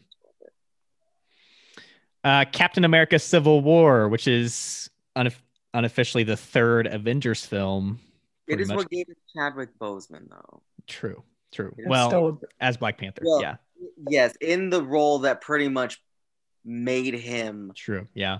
well known it's still a bad movie. And that's all I'm gonna say. uh captain fantastic which i like i actually think I, i'm not a big viggo mortensen fan but i understand that nomination he got for captain fantastic to be It's just an okay movie. It's an indie movie. i don't remember it I just remember he was kind of a dipshit dad, yeah right? Yeah, kind of a bad Yeah. dad. yeah um next we have certain women which i was not a big fan of aside from the sequence with uh kristen stewart and lily gladstone like that was the only one of the segments that really hit me so I like it. I need to rewatch it. I'm, i don't remember it Yeah. Lily Gladstone is in the next Martin Scorsese movie, so that's cool. Uh, next we have Christine. Yes, I I did a double feature of Christine and Kate plays Christine, which you did not put. God, because I knew you you were gonna, because I knew you were going to talk about both of them. Yeah, um, they're they're good. Um, they're interesting. I don't think they're great at any time. Uh, I like Kate Plays Christine a little more. I thought they were like movies that went together. And it just turns out they were two movies in production at the same time. Interesting. Kate Plays Christine is more of a documentary, but they like act out shit, and I like that more.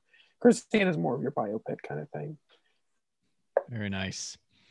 Uh, next one on the list here is Closet Monster. I'm pretty Cute sure it's a little- 2015 movie, but okay. No, it is not. The year says 2015. It came out 2016. Hmm. Check your facts. Well, it's a good movie nonetheless. Anyway, Closet Monster is a good movie. I Brett rewatched needs it. to see that movie. It's on some Yeah. of the streaming. I forget which one. I I didn't think I had re- could recall it, but then I looked at the poster and I know I've seen the poster before. So. Uh, next we have The Conjuring 2, nowhere near as good as the first, but I enjoy it. It's a good it- movie. it's a good movie. Yeah. It's got a lot more heart than horror, I think, and I think that's why I Yes. like it. Uh, next we have Deadpool, which I liked when it came out, but I honestly think it's so overrated now. And I really like it. And I think Ryan Reynolds did a good job. And I also, for some fucking reason or another, had it down as like the 10th best picture nominee that year. Amazing. He got nominated at like Critics' Choice or something, and then everybody thought it was going to be a Best Picture nominee Didn't he get a Golden Globe? and a? Golden Globe. Yeah, but it comedy musical, obviously. So Yeah, but still. Yeah, it's fine. It's a fine movie. I don't love it. I'm just not a Ryan Reynolds person. I don't know what it is, but Same. Uh, next we have Doctor Strange. Don't care. Yeah, Good CGI. it does. It, it, it does have good visual effects. Uh, Don't Breathe, which is a really chilling and intense horror film that year. I like it. Yeah, it's good. The Edge of 17, which I really enjoy. I saw it for the first time like two years ago, and I think it's really good. Good. I love it. I saw it on campus because they had like campus would show movies in like their auditorium. Loved it. Uh, and I, I want a poster that night. It's still up on my wall. Oh, good love that performances in that one too, especially Hailee Steinfeld. And it's a movie that's really good. It's like you get older, like you start to Mm. like feel different things. Because I've seen it like three or four times now. Nice. So good. Anyway, Uh, Elle, for which Isabelle Huppert got nominated for Best Actress. People were really shocked when it didn't make uh, international film. I don't really like it, but a lot of people do. So, I think it's an interesting film. This movie. what's that? When we saw this movie? We went I remember when you guys were talking about it. You were just like, I don't know what to think about this.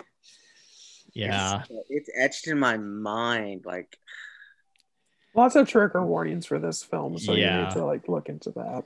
I do And- think Huppert is very good. I wouldn't pick her, but that's the thing that threw me off because I had no idea what this movie was about, and then things happened. What the? fuck? yeah, it's interesting. Uh, Fantastic Beasts and Where to Find Them. mediocre.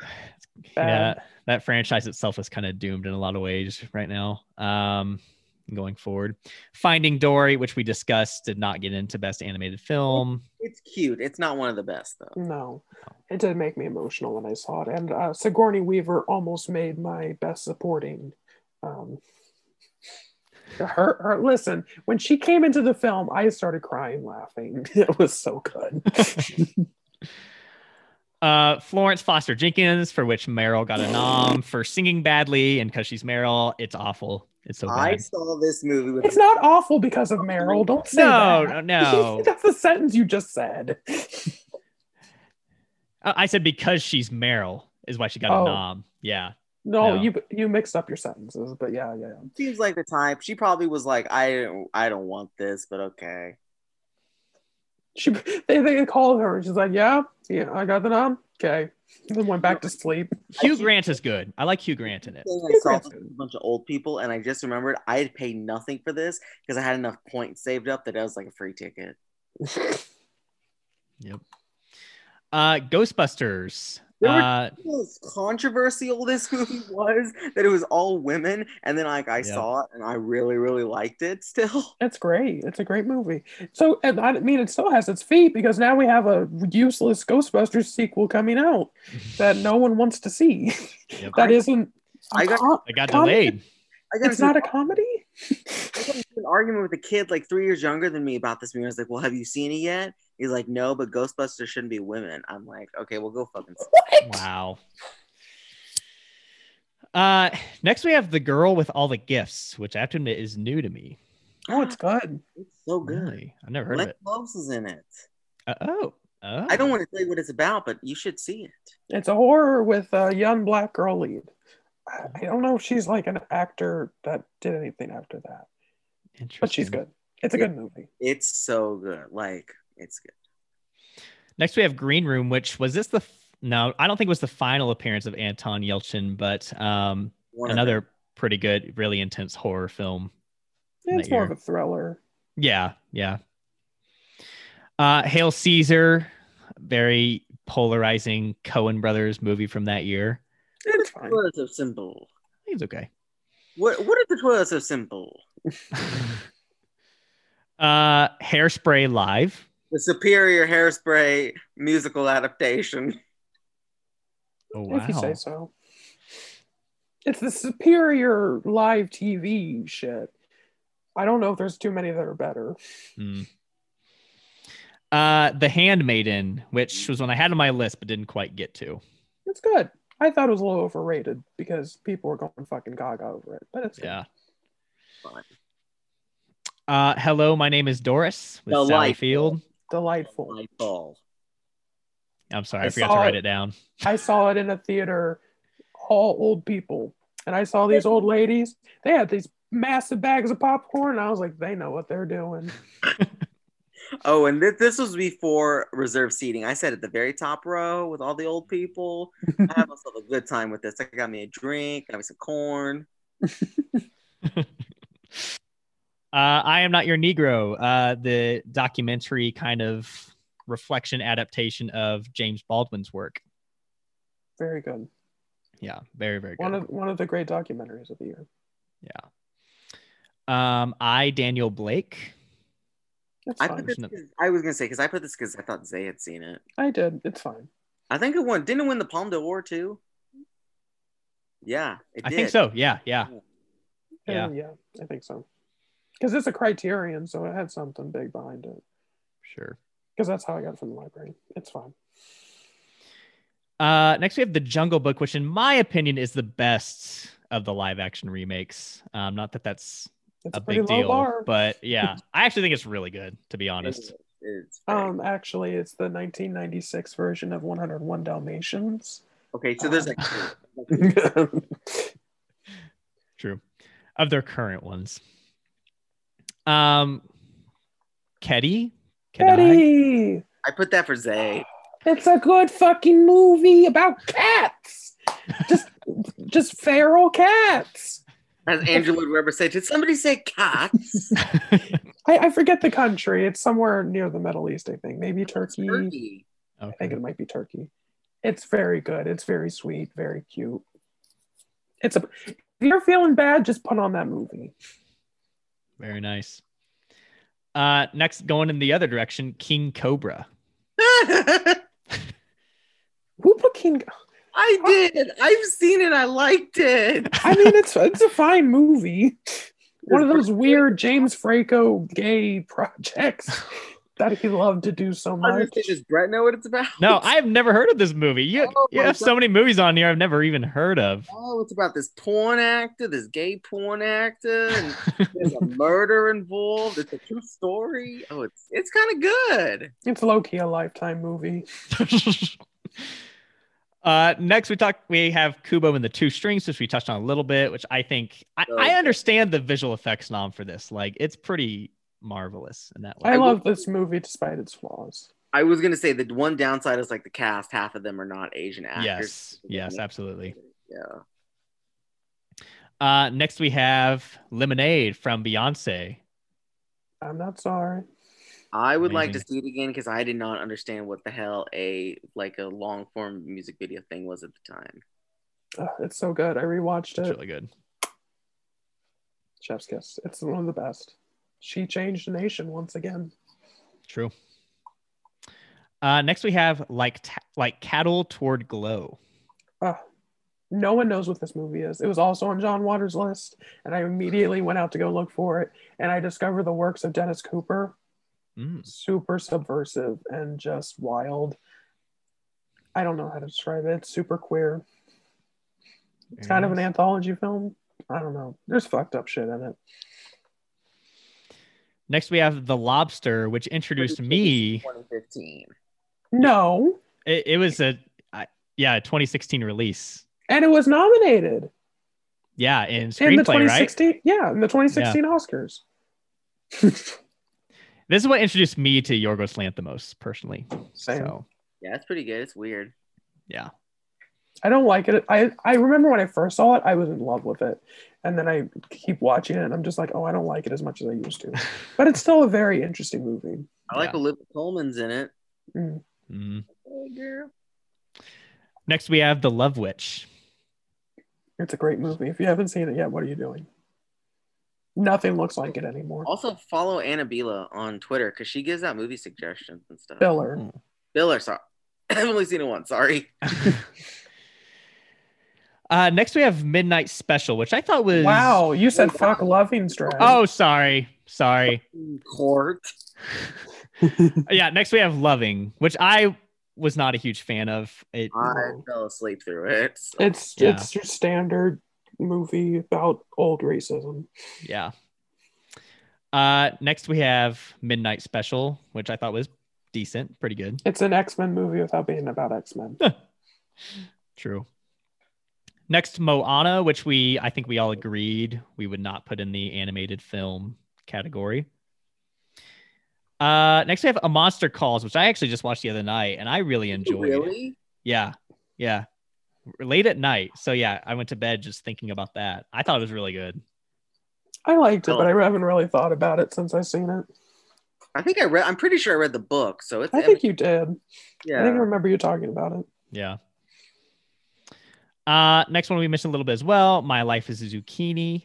Watch it in French, please. Yes. Very good. Celine Sciamma wrote it, which is really cool too. So Did she really? yeah, That's why it's perfect. yeah.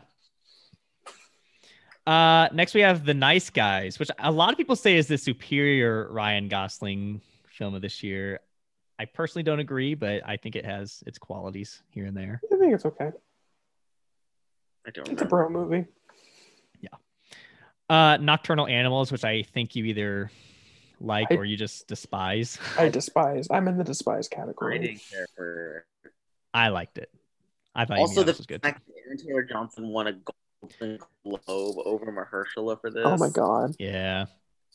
I think Amy Adams is good, but that's because she's good in everything. Almost. Except for yeah, we already know.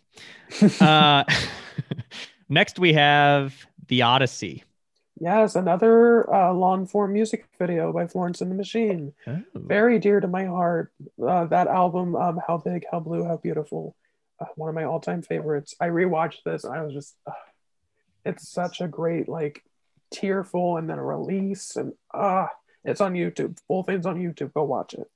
Nice. Um, next we have OJ Made in America, which whether you want to call it a film or series, whatever. Incredible. My personal pick for the best documentary of the 2010s that I saw. It's I love it. it's so comprehensive. Yes. It's very I good. learned so much more than just like that case because it dives so much into like the actual racism of the country at the time and specifically Los Angeles, and it's so good. It's Mhm. worth however long it is. Oh yeah. Easy. Uh, next we have Other People. A very good indie gay film. I think I made Christian watch it. Molly Um, it- Shannon is so good in it. Molly Shannon's so Oh, good in it. Jesse And- Plemons Jesse Plemons. And Jesse Plemons is kind of chunky in it, and he has a sex scene, and it kind of just touched me because I'm like, I've never seen this in a movie before, like a gay man having a sex scene. And he's got little belly rolls. Toby really likes this movie too. I haven't seen it since the one time, but it's a, it has a place in my heart. Very nice. Next we have Passengers, which was another kind of like Oscar baity one that Wait. failed. Of my Christmas movie 2016. I still haven't seen it. I Don't avoided it. you just remind whoever wrote this reminded me it exists.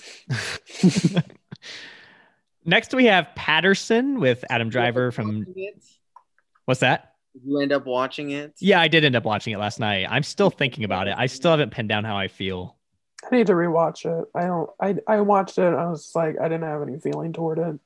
it's very much about the mundanity of life and Mhm. whatnot. So, uh, Piper, is this referring to so the good. the short film? Yeah. Yeah. The best part of Finding Dory was seeing Piper up for it. Oh So my God, good. I love that fucking little bird. You're gonna say, well, I looked into it and I read about it, and I, I tend to not like it anymore. No, it's, it's so good. It's just so good. Uh, next we have Pop Star, Never Stop, Never Stopping. Gosh, all these movies I, I forgot came out this year. I should have watched this one too. Fuck me like you fuck Bin Laden. it is such a funny movie. People like this movie more than I did, and I I don't know. I don't dislike it, but I just didn't think it was like super funny. There are So I- bits. There I are liked bits. it the second time I saw it. The first time it's like a rip roar riot. Uh, next we have Queen of Katwe with um, Lupita Nyong'o, right?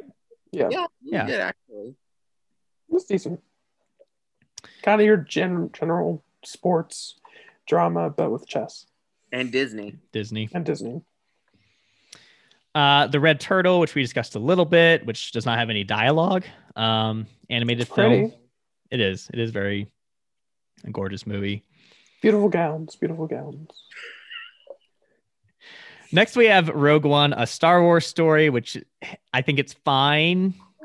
I like it. The I character rewatched it and I development like is it. so bad, in my opinion. But I will say I will never forgive it for making AMC switch to reserve seating because it is because of this film. That is the reason. Mm. That is what they told me.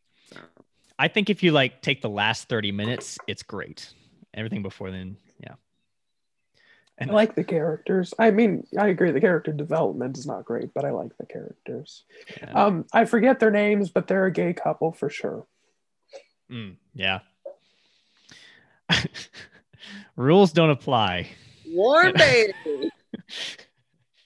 Uh, next, we have The Salesman, a phenomenal film from Asghar Farhadi. He won Best Very good. International Film for this, but did not attend the ceremony. Um, first, because he was unable to, because that was around the time where Trump was implementing the travel ban. And then when he was able to get in, he decided not to in protest. So um, and it's really good. it's so good. good. Is it still on Amazon Prime? Yes, that's where I watched it.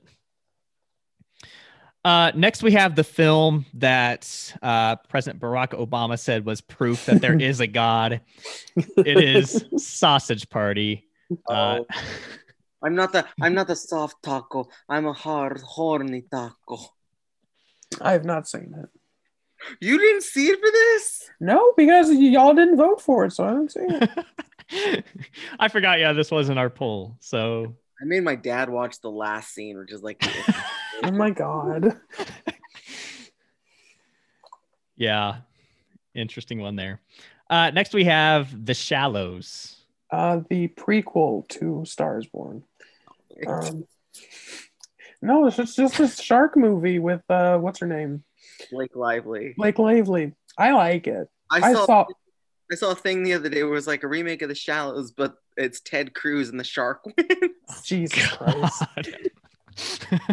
It's good. I saw it in the theater and everyone was like, You paid money to see that? And I was like, Yeah, I did. And I had a good fucking time. Very nice.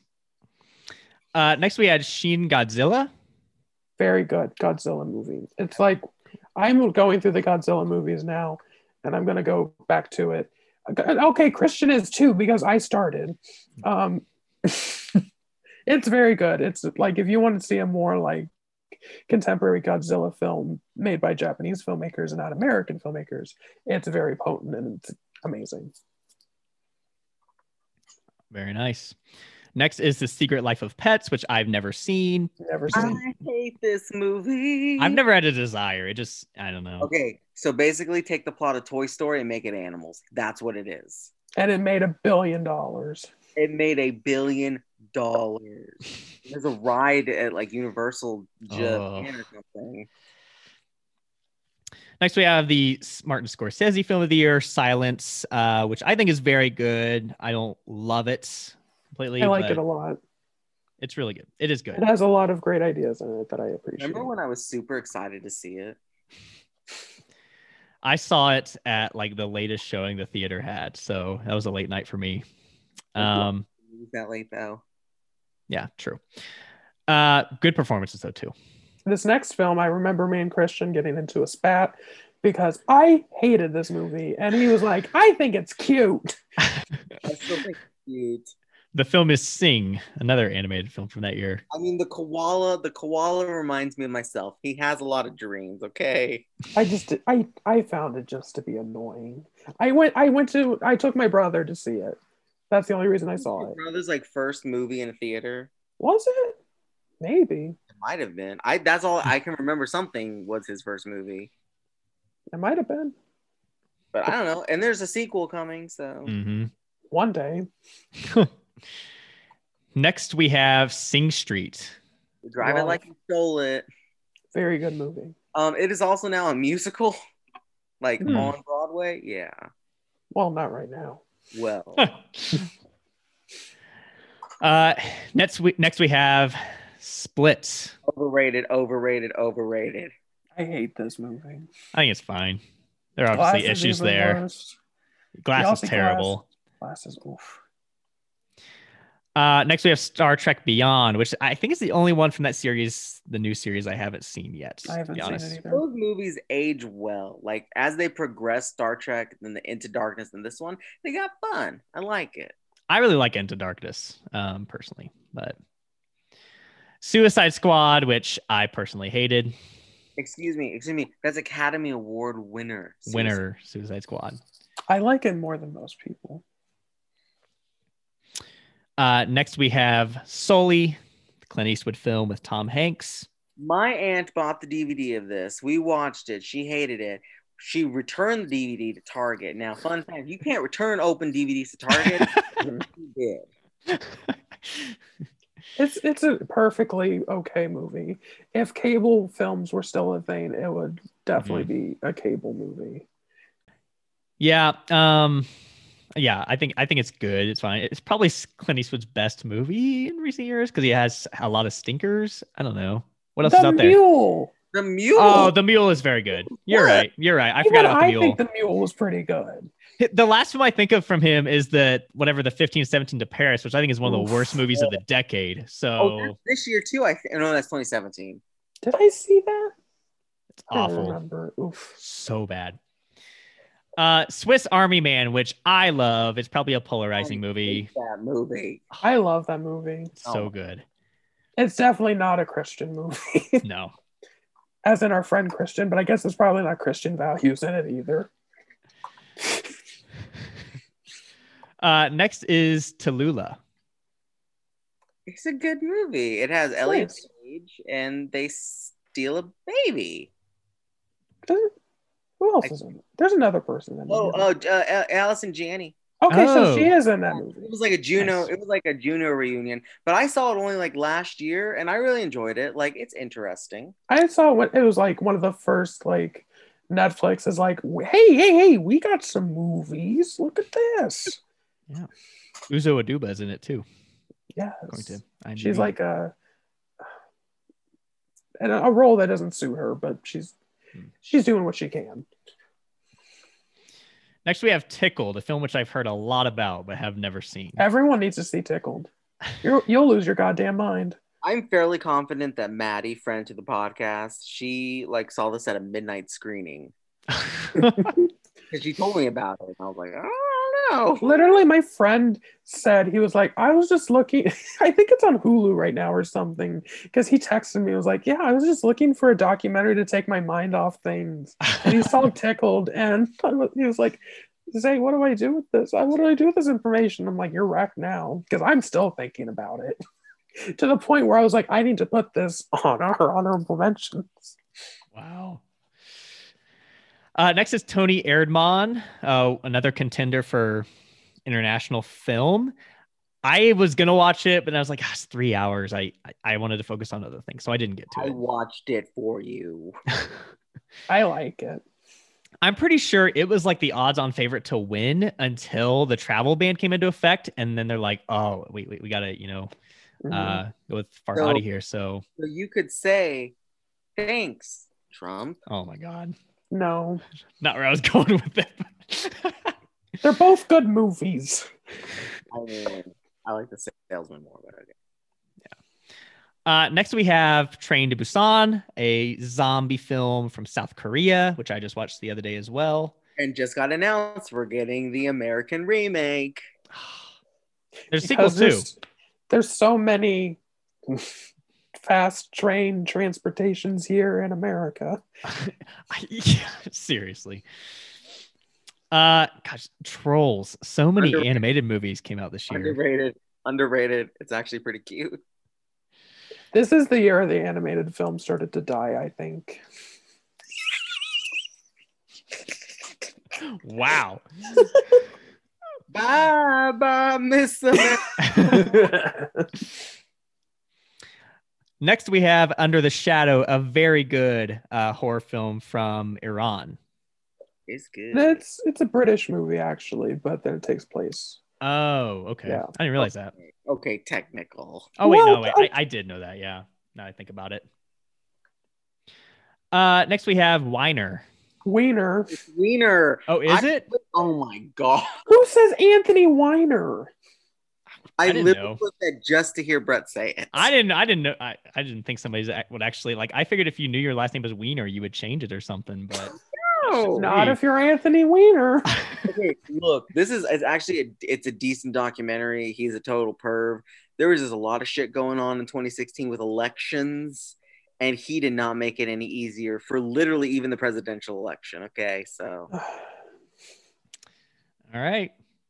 Next is Wild Oats. Jessica Lange and Shirley MacLaine have the time of their Ooh. lives. this is a TV movie. It's cute. It's fine. Next we have The Witch, which Ah, is so good. One of the best One of horror films of the decade or all all-time time. faves. Fine. One of my all-time faves. Wouldst thou like to live deliciously? I'm good. Thank you, though. Gives me chills. Gosh, Black Phillip. Wow, it's so good. How it was, it was completely shut out of the Oscars. I will say though, when I saw it, because I have like a Catholic upbringing, and when it gets like hella intense, I was freaking out. I couldn't even chew my popcorn. And I remember, I'm not. That's not like exaggeration. I could not chew my popcorn because it got like quiet, Mhm. and then it gets loud, and I'm like, I don't want to disturb this movie. There, there were other people in there with me. I, I think between this and Split is where most people, including myself, were introduced to Anya Taylor Joy as well, and she has obviously blown up in the last year quite a bit. So, uh, and our our final of our honorable mentions that we have here is Zootopia, which we've discussed a little bit as well, the best animated film winner from that year. The Shakira song from It Slaps. True. I think it's really good. My But- dad liked to show it to his class Oh. in Spanish. Um, want to give a shout out here because we did uh, when we were thinking about you know films to check out. We did have uh, we put on Twitter you know wanted to hear what some folks said was some of their movies that they liked from 2016, um, or some that they just you know thought we might be worth checking out. Um, shout out to John T, uh, who mentioned Silence, A Monster Calls from Afar, and uh, La Tessa. Hope I'm pronouncing that correctly. And shout out to Erica as well, uh, who actually writes with me at In Session Film. Um, she mentioned How to Be Single, Me Before You, Sully, The Accountant, and The Founder all came out this year as well. Me Before You, I sat next to a Vietnam vet because it said it on his vest. That man was crying through that movie. Oh, And I was just like, oh, that's fun. That- You said it's a fun. No, he's fun crying. I was, I was like, It's like a I big would- burly man is like, oh my God, this is sad. Me, I'm like, I read the book, so I know what's happening. it's. fu- I think it's very problematic. I, um, I I wasn't a huge fan. I don't like it's it's it's very inherently ableist. I'm just like, mm, mm, mm, mm, mm, mm. Yeah. what's All her, right. who's the actress in that? Emilia Clarke. Yes, okay. So that's why I, I like her. I like Emilia Clarke. Everyone watched Last Christmas. She is funny in that movie. That movie's got a really good cast. I wasn't a huge fan of it, but the cast is really good. It's one of the best movies of all time, Brett. Don't deny yourself. It has the best twist ending to ever come out of a fever dream. Okay. All right then. All right. So uh yeah, we went through a number of honorable mentions there. Um, so if there, if there were some that we recommended that you weren't aware of, or Someone's gonna be pissed that we didn't spend that much time on like the 1927 honorable mentions. like Christian said, we were all like very aware. Uh, you know, we're following movies at this time, so I mean, this is all right around where we were like in our our final years of of college. So It Um, was in my prime. yeah uh went and saw movies to cope in 2016 basically so um so we're going to jump into our personal nominees and winners now we are doing a little bit something different with the acting this time and um, we'll touch on that when we get to those but we'll start where we normally begin let's go ahead and jump into best adapted screenplay uh christian yes I want to go first. go first yes you got it Cool. All right. I don't think I've ever gone first. Here we go. Adapted screenplay. So my five are number five, Deadpool, because I do like that movie. Number four, Fences. Number four, Hunt for the You- you said four twice. Five, Deadpool, four Fences, three, for the Wilder People. I'm sorry, it sticks. Okay. Uh, number two, Arrival, and my winner is Moonlight. Very nice. Uh, tell you what, I will go next. Save the best for last. Yeah, and uh, at number five, I have Silence. Number four, I have Hunt for the Wilder People. Number three, maybe a little bit eh, different because it is a documentary, but I went with I Am Not Your Negro. Number two, I went with Arrival, and number one, Moonlight. Well, for number five, I have Hunt for Wilder People. Number four, Fences. Number three, Silence. Number two, Moonlight. And number one, Arrival. Very nice. I think we Well, all pretty agreed much on the top the- two, right? Yeah. Most of the top five, I mean, we split just a couple ways, Mhm. which is because the the adapted screenplay was the only one where I was like, I can leave off one or two, and I'm fine with these five. Yeah, I agree with that. Uh, I had a much harder time with original, as you mentioned earlier today. Absolutely. Uh, Christian, why don't you take us away there? Well, my originals, I don't know. It's fine. I could change it every now and then. But number five, I got Zootopia. Number four, I have 20th Century Women. Number three, I have Jackie. Number two, I have The Edge of 17. And my winner is Manchester by the Sea. So even as you're mentioning some, I'm like, God, is this really how I feel? Okay. Uh, number five, I have Jackie. Number four, I have Everybody Wants Some. Number three, I have The Salesman. Number two, 20th Century Women. And number one, Manchester by the Sea. Now, see, I I don't remember if I said we've been re- recording so long now. Um, I don't know if I said I put 20th Century Woman in my screenplay, or if I left it out because I did leave it out Oh, okay. because it was the one like I was like, eh, eh, listen, listen, these five are the five for me. Like these are the five where I was just like, right when I was studying screenplays, right when I was like so interested in this shit. So these are the five that are kind of just like in my face, I got to do it. I'm sorry, 20th Century Women, you're in my heart. Um, number five, we have Jackie. Number four, we have The Love Witch. Number three, Manchester by the Sea. Number two, The Edge of 17. And number one, The Witch. See, I you, you go up to 10 with this one. That's a tough Honestly. category. There's so many others that I wanted to put in here, and I was just like, I can't. I'm sorry, guys. I love all of you. Sausage party. You said Not The Witch, and, and Christian, you said Edge of 17. I'm like, oh, okay. Uh, okay, so now we're going to move on to the acting categories here. And what we decided to do here was instead of doing it kind of the gendered way that the Academy and most award shows do it, uh, we're going to be more inclusive here and just go with two big categories best supporting performance, best uh, leading performance. And any up to 10 films, any performance we choose in those categories. And so, um, Christian, why don't you go ahead and take it away here? With supporting. Us, yes, with supporting. Okay. So I have 10. Okay, so number 10, I got Elle Fanning for 20th Century Women. Number nine, John Goodman for 10 Cloverfield Lane. Number eight, Jharrel Jerome for Moonlight. Ooh. At number seven, Greta Gerwig for 20th Century Women. Number six, Naomie Harris for Moonlight. And my top five, Michelle Williams, Manchester by the Sea. Number four, Lucas Hedges for Manchester by the Sea. Number three, because this is my list, I have a tie technically not a tie because I did this with Thelma and Louise, but it is Ashton Sanders and Alex Hibbert for Moonlight as um, teenage and child Chiron. At number two, I have Mahershala Ali for Moonlight, and my winner is Viola Davis for Fences. How many did you have for Moonlight?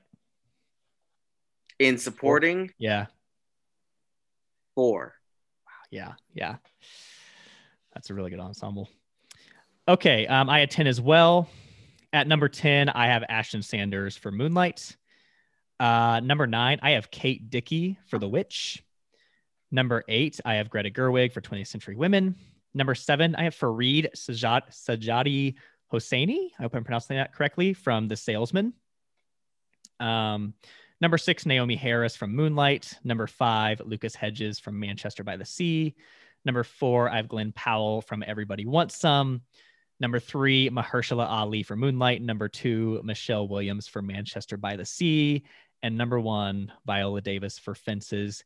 I'm pretty sure four of these performances showed up in my top 10 supporting performances of the decade list. So I thought it was really strong this year. Okay. So y'all named your list, and now I'm just like, I don't think I did the right thing here. You were the one to suggest we do this too. No, no, no, I meant like What did you do? just the, no, like the people that like I put on here. Because like you guys named so many good people, and I'm like, oh, I didn't give them awards. Oh. oh no. This is such- I was like, why how'd you do it differently? I, okay, yeah. Why I is see. this such a stacked year? Yeah, it's tough. I was so upset that I had to leave off Rachel House. Like, I am so Same. upset she about was, that. She was throwing off mine. Um. Okay. Okay. Okay. So here's mine. Number ten, Chris Hemsworth for Ghostbusters. Number nine, Kyra Sedgwick for The Edge of Seventeen. Eight, Daniel Radcliffe for Swiss Army Man. Very good. Seven, Naomie Harris for Moonlight. Six, Ralph Ineson for The Witch. Five, Michelle Williams for Manchester by the Sea. Four, Woody Harrelson for The Edge of 17. Uh, three, Janelle Monáe for both Hidden Figures and Moonlight. Um, number two, John Goodman for 10 Cloverfield Lane. And number one, Mahersh- ah, Mahershala for Moonlight. You notice I did not add Viola Davis Ooh. because I am a contrarian and I believe she's in the other category. I wondered if somebody would go that route. And it was I. That's usually how it goes. uh, moving on to best lead performer. Christian, would you like to take us away here? Yes. And number 10, I have Emma Stone for La La Land. Whoa. At number nine, I have Annette Bening for 20th Century Women. At number eight, I have Julian Dennison for Hunt for the Wilder People. Yeah. I'm like not even joking. it's funny because you said the wilder part and then paused. I just think about it. Okay, at number seven, I have Ryan Reynolds for Deadpool. Number six, Denzel for Fences. Five, Trevante Rhodes for Moonlight. Number four, I have Hailee Steinfeld for The Edge of 17. Number three is Amy Adams for Arrival. Number two, well, actually, the more I think about this, this is pretty much a tie for me. So, tied for first is both Casey Affleck for Manchester by the Sea and Natalie Portman for Jackie. Because they're just Fair. both performances that are like transcendent. All right. So at number 10, I have Anya Taylor Joy for The Witch. Number nine, I have Andrew Garfield for Silence. Number eight, I have Hailee Steinfeld for The Edge of 17. Number seven, Annette Bening for 20th Century Women. Number six, Denzel Washington for Fences. Number five, Taraneh Alidoosti for The Salesman. Number four, Amy Adams for Arrival. Number three, Shahab Hosseini for The Salesman. Number two, Casey Affleck for Manchester by the Sea, and of course, number one, it was always going to be Natalie Portman for Jackie. And but I agree, th- those top two performances are both really stellar. The Academy actually like got it right with a lot of these categories this year, which is wild. So, well, here comes me with contrarian. Number 10, Taraji P. Henson for Hidden Figures. Number nine, Casey Affleck for Manchester by the Sea. Eight, Annette Bening for 20th Century Women. Seven, Sam Neill for Hunt for the Wilderpeople. Uh, six, Hailee Steinfeld, Edge of 17. Uh, five, Julian Dennison for Hunt for the Wilder People. I think they're both lead. Um, four, Anya Taylor Joy for The Witch. Three, okay, then my top three is is like any of these could get it. I'm like, whatever, yeah. Uh, three, Natalie Portman for Jackie. Two, Amy Adams for Arrival. And the winner is Viola Davis for Fences. Gosh, yeah, I. Part of the reason I didn't put Viola lead, also for the argument I mentioned, because you wanted Natalie Portman to win. Well, no, it's just I wouldn't know who yeah, to choose. I wouldn't know who to choose between them. Uh, like I, I, I would have to do what Christian did, probably go with a tie, honestly. And you know but, what? There's no rules here. I let a dog win once. That's true. Uh, Miss Piggy, she won for me once, or she true. was nominated. All right. Now let's move into our penultimate category, Best Director. Christian, you want to take us away here? Yes, at number five, um, I have Kenneth Lonergan for Manchester by the Sea. Number four, Pablo Larraín for Jackie. Number three, Denis Villeneuve. Is it okay? Yeah, Arrival. Who is that? But Denny Wilderpeople. uh, number two, Barry Jenkins in for Moonlight, and my winner is Damien Chazelle for La La Land, because I think he does just a fucking great job with that movie. Mm. Mine's mine's very similar actually. Number five, I have Ezra Edelman for OJ Made in America. Number four, I have Kenneth Lonergan for Manchester by the Sea. Number three, our, our top three are the same. Denis Villeneuve for Arrival. Number two, Barry Jenkins for Moonlight. And number one, Damien Chazelle for La La Land. What a director showdown between those two. Just exquisite work. Is this the first time that your guys' winner for director is not even on my list? Ooh, possibly. Number five, I have Anna Biller for The Love Witch. Number four, Pablo Larraín for Jackie. What? You couldn't pronounce Denevue, Villeneuve. I combined his fucking name. Um, number three, Ava DuVernay for 13th. Two, Barry Jenkins for Moonlight. And number one, Denis Villeneuve for Arrival. It's kind of cool. We both had directors from documentaries on ours, though. That's cool. The Love right. Witch is also a documentary. Uh, so heading into Best Picture, our final category. Christian, take us away here. All right. So this is I don't know. This is kind of interesting. I took from what I rewatched plus the top 10 that I had already had for 2016, sort of looked at them and I was like, you know what? I'm pretty satisfied with this. Uh, a couple of these could be a little bit off, but so number 10, I have Hunt for the Wilderpeople. Uh-huh. Number nine, Zootopia. Number eight, OJ Made in America. Again, worth that long, long watch. Number seven, The Edge of 17. Six, 13th. Great documentary as well. Number five, Moonlight. Four, Jackie. Three, Arrival. Two, La La Land. And my winner is Manchester by the Sea which I actually saw in my Facebook memories the other day. I even said that it was my favorite movie of 2016. So I was like, oh, yep. okay. I remember that. All right. And this is actually, mine changed quite a bit um, from when I built it in 2016, especially the lower half. Um, at number 10, I have Jackie. Number nine, I have The Witch. Number eight, 20th Century Women. Number seven, Arrival. Number six, The Salesman. Number five, Moonlights. Number four, OJ Made in America. Number three, La La Land. Number two, Manchester by the Sea. And number one, Zay, Everybody Wants Some. Which actually didn't make my director light up, which is which was a tough choice, but Oh yeah, same, same, same. Linklater was right up there. Uh, but then Seth did Seth Rogen direct Sausage Party? I don't remember. uh, I have no idea. I don't. Regardless, I didn't see that movie and it still beat out Linklater. Anyway, um, my number 10, Your Name. Uh, number nine, Camera Person. Eight, Jackie. Seven, Manchester by the Sea. Six, oh, I also broke the rules. I did non-feature films because whatever. Uh, the Florence and the Machine uh, long form music video, The Odyssey.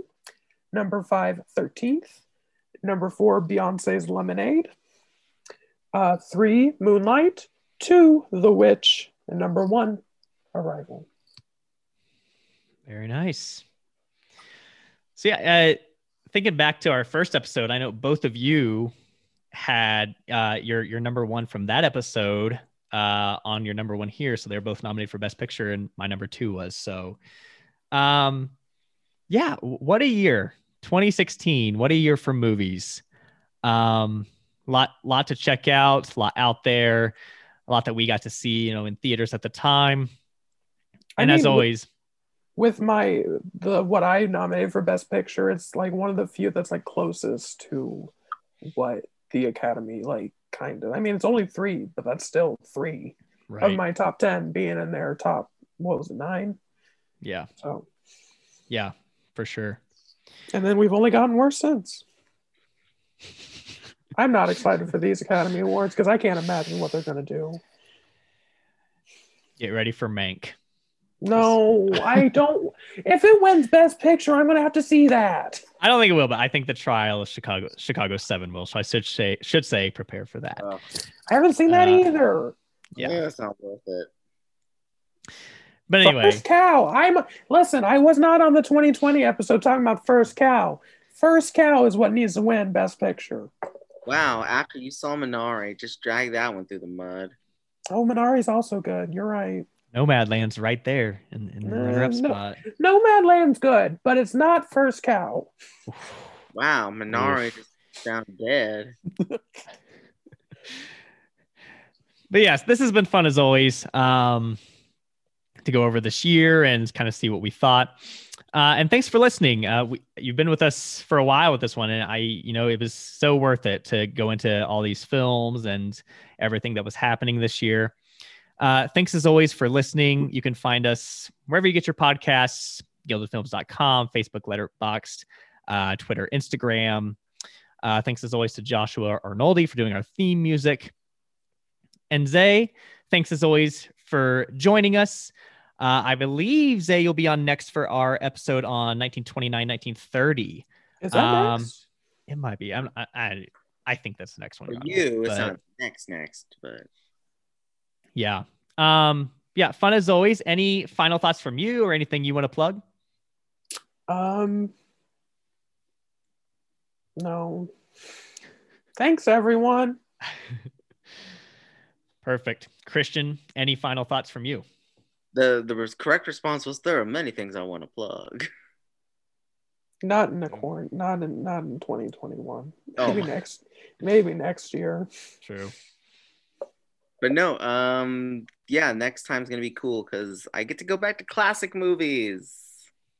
Yes. Our next episode will be the Oscars of 1964, uh, where My Fair Lady won Best Picture. And I know Christian's going to have fun because we're watching a lot of musicals for that one. We're not watching one. We're not watching two. We're not watching three. But we are watching four musicals. Damn.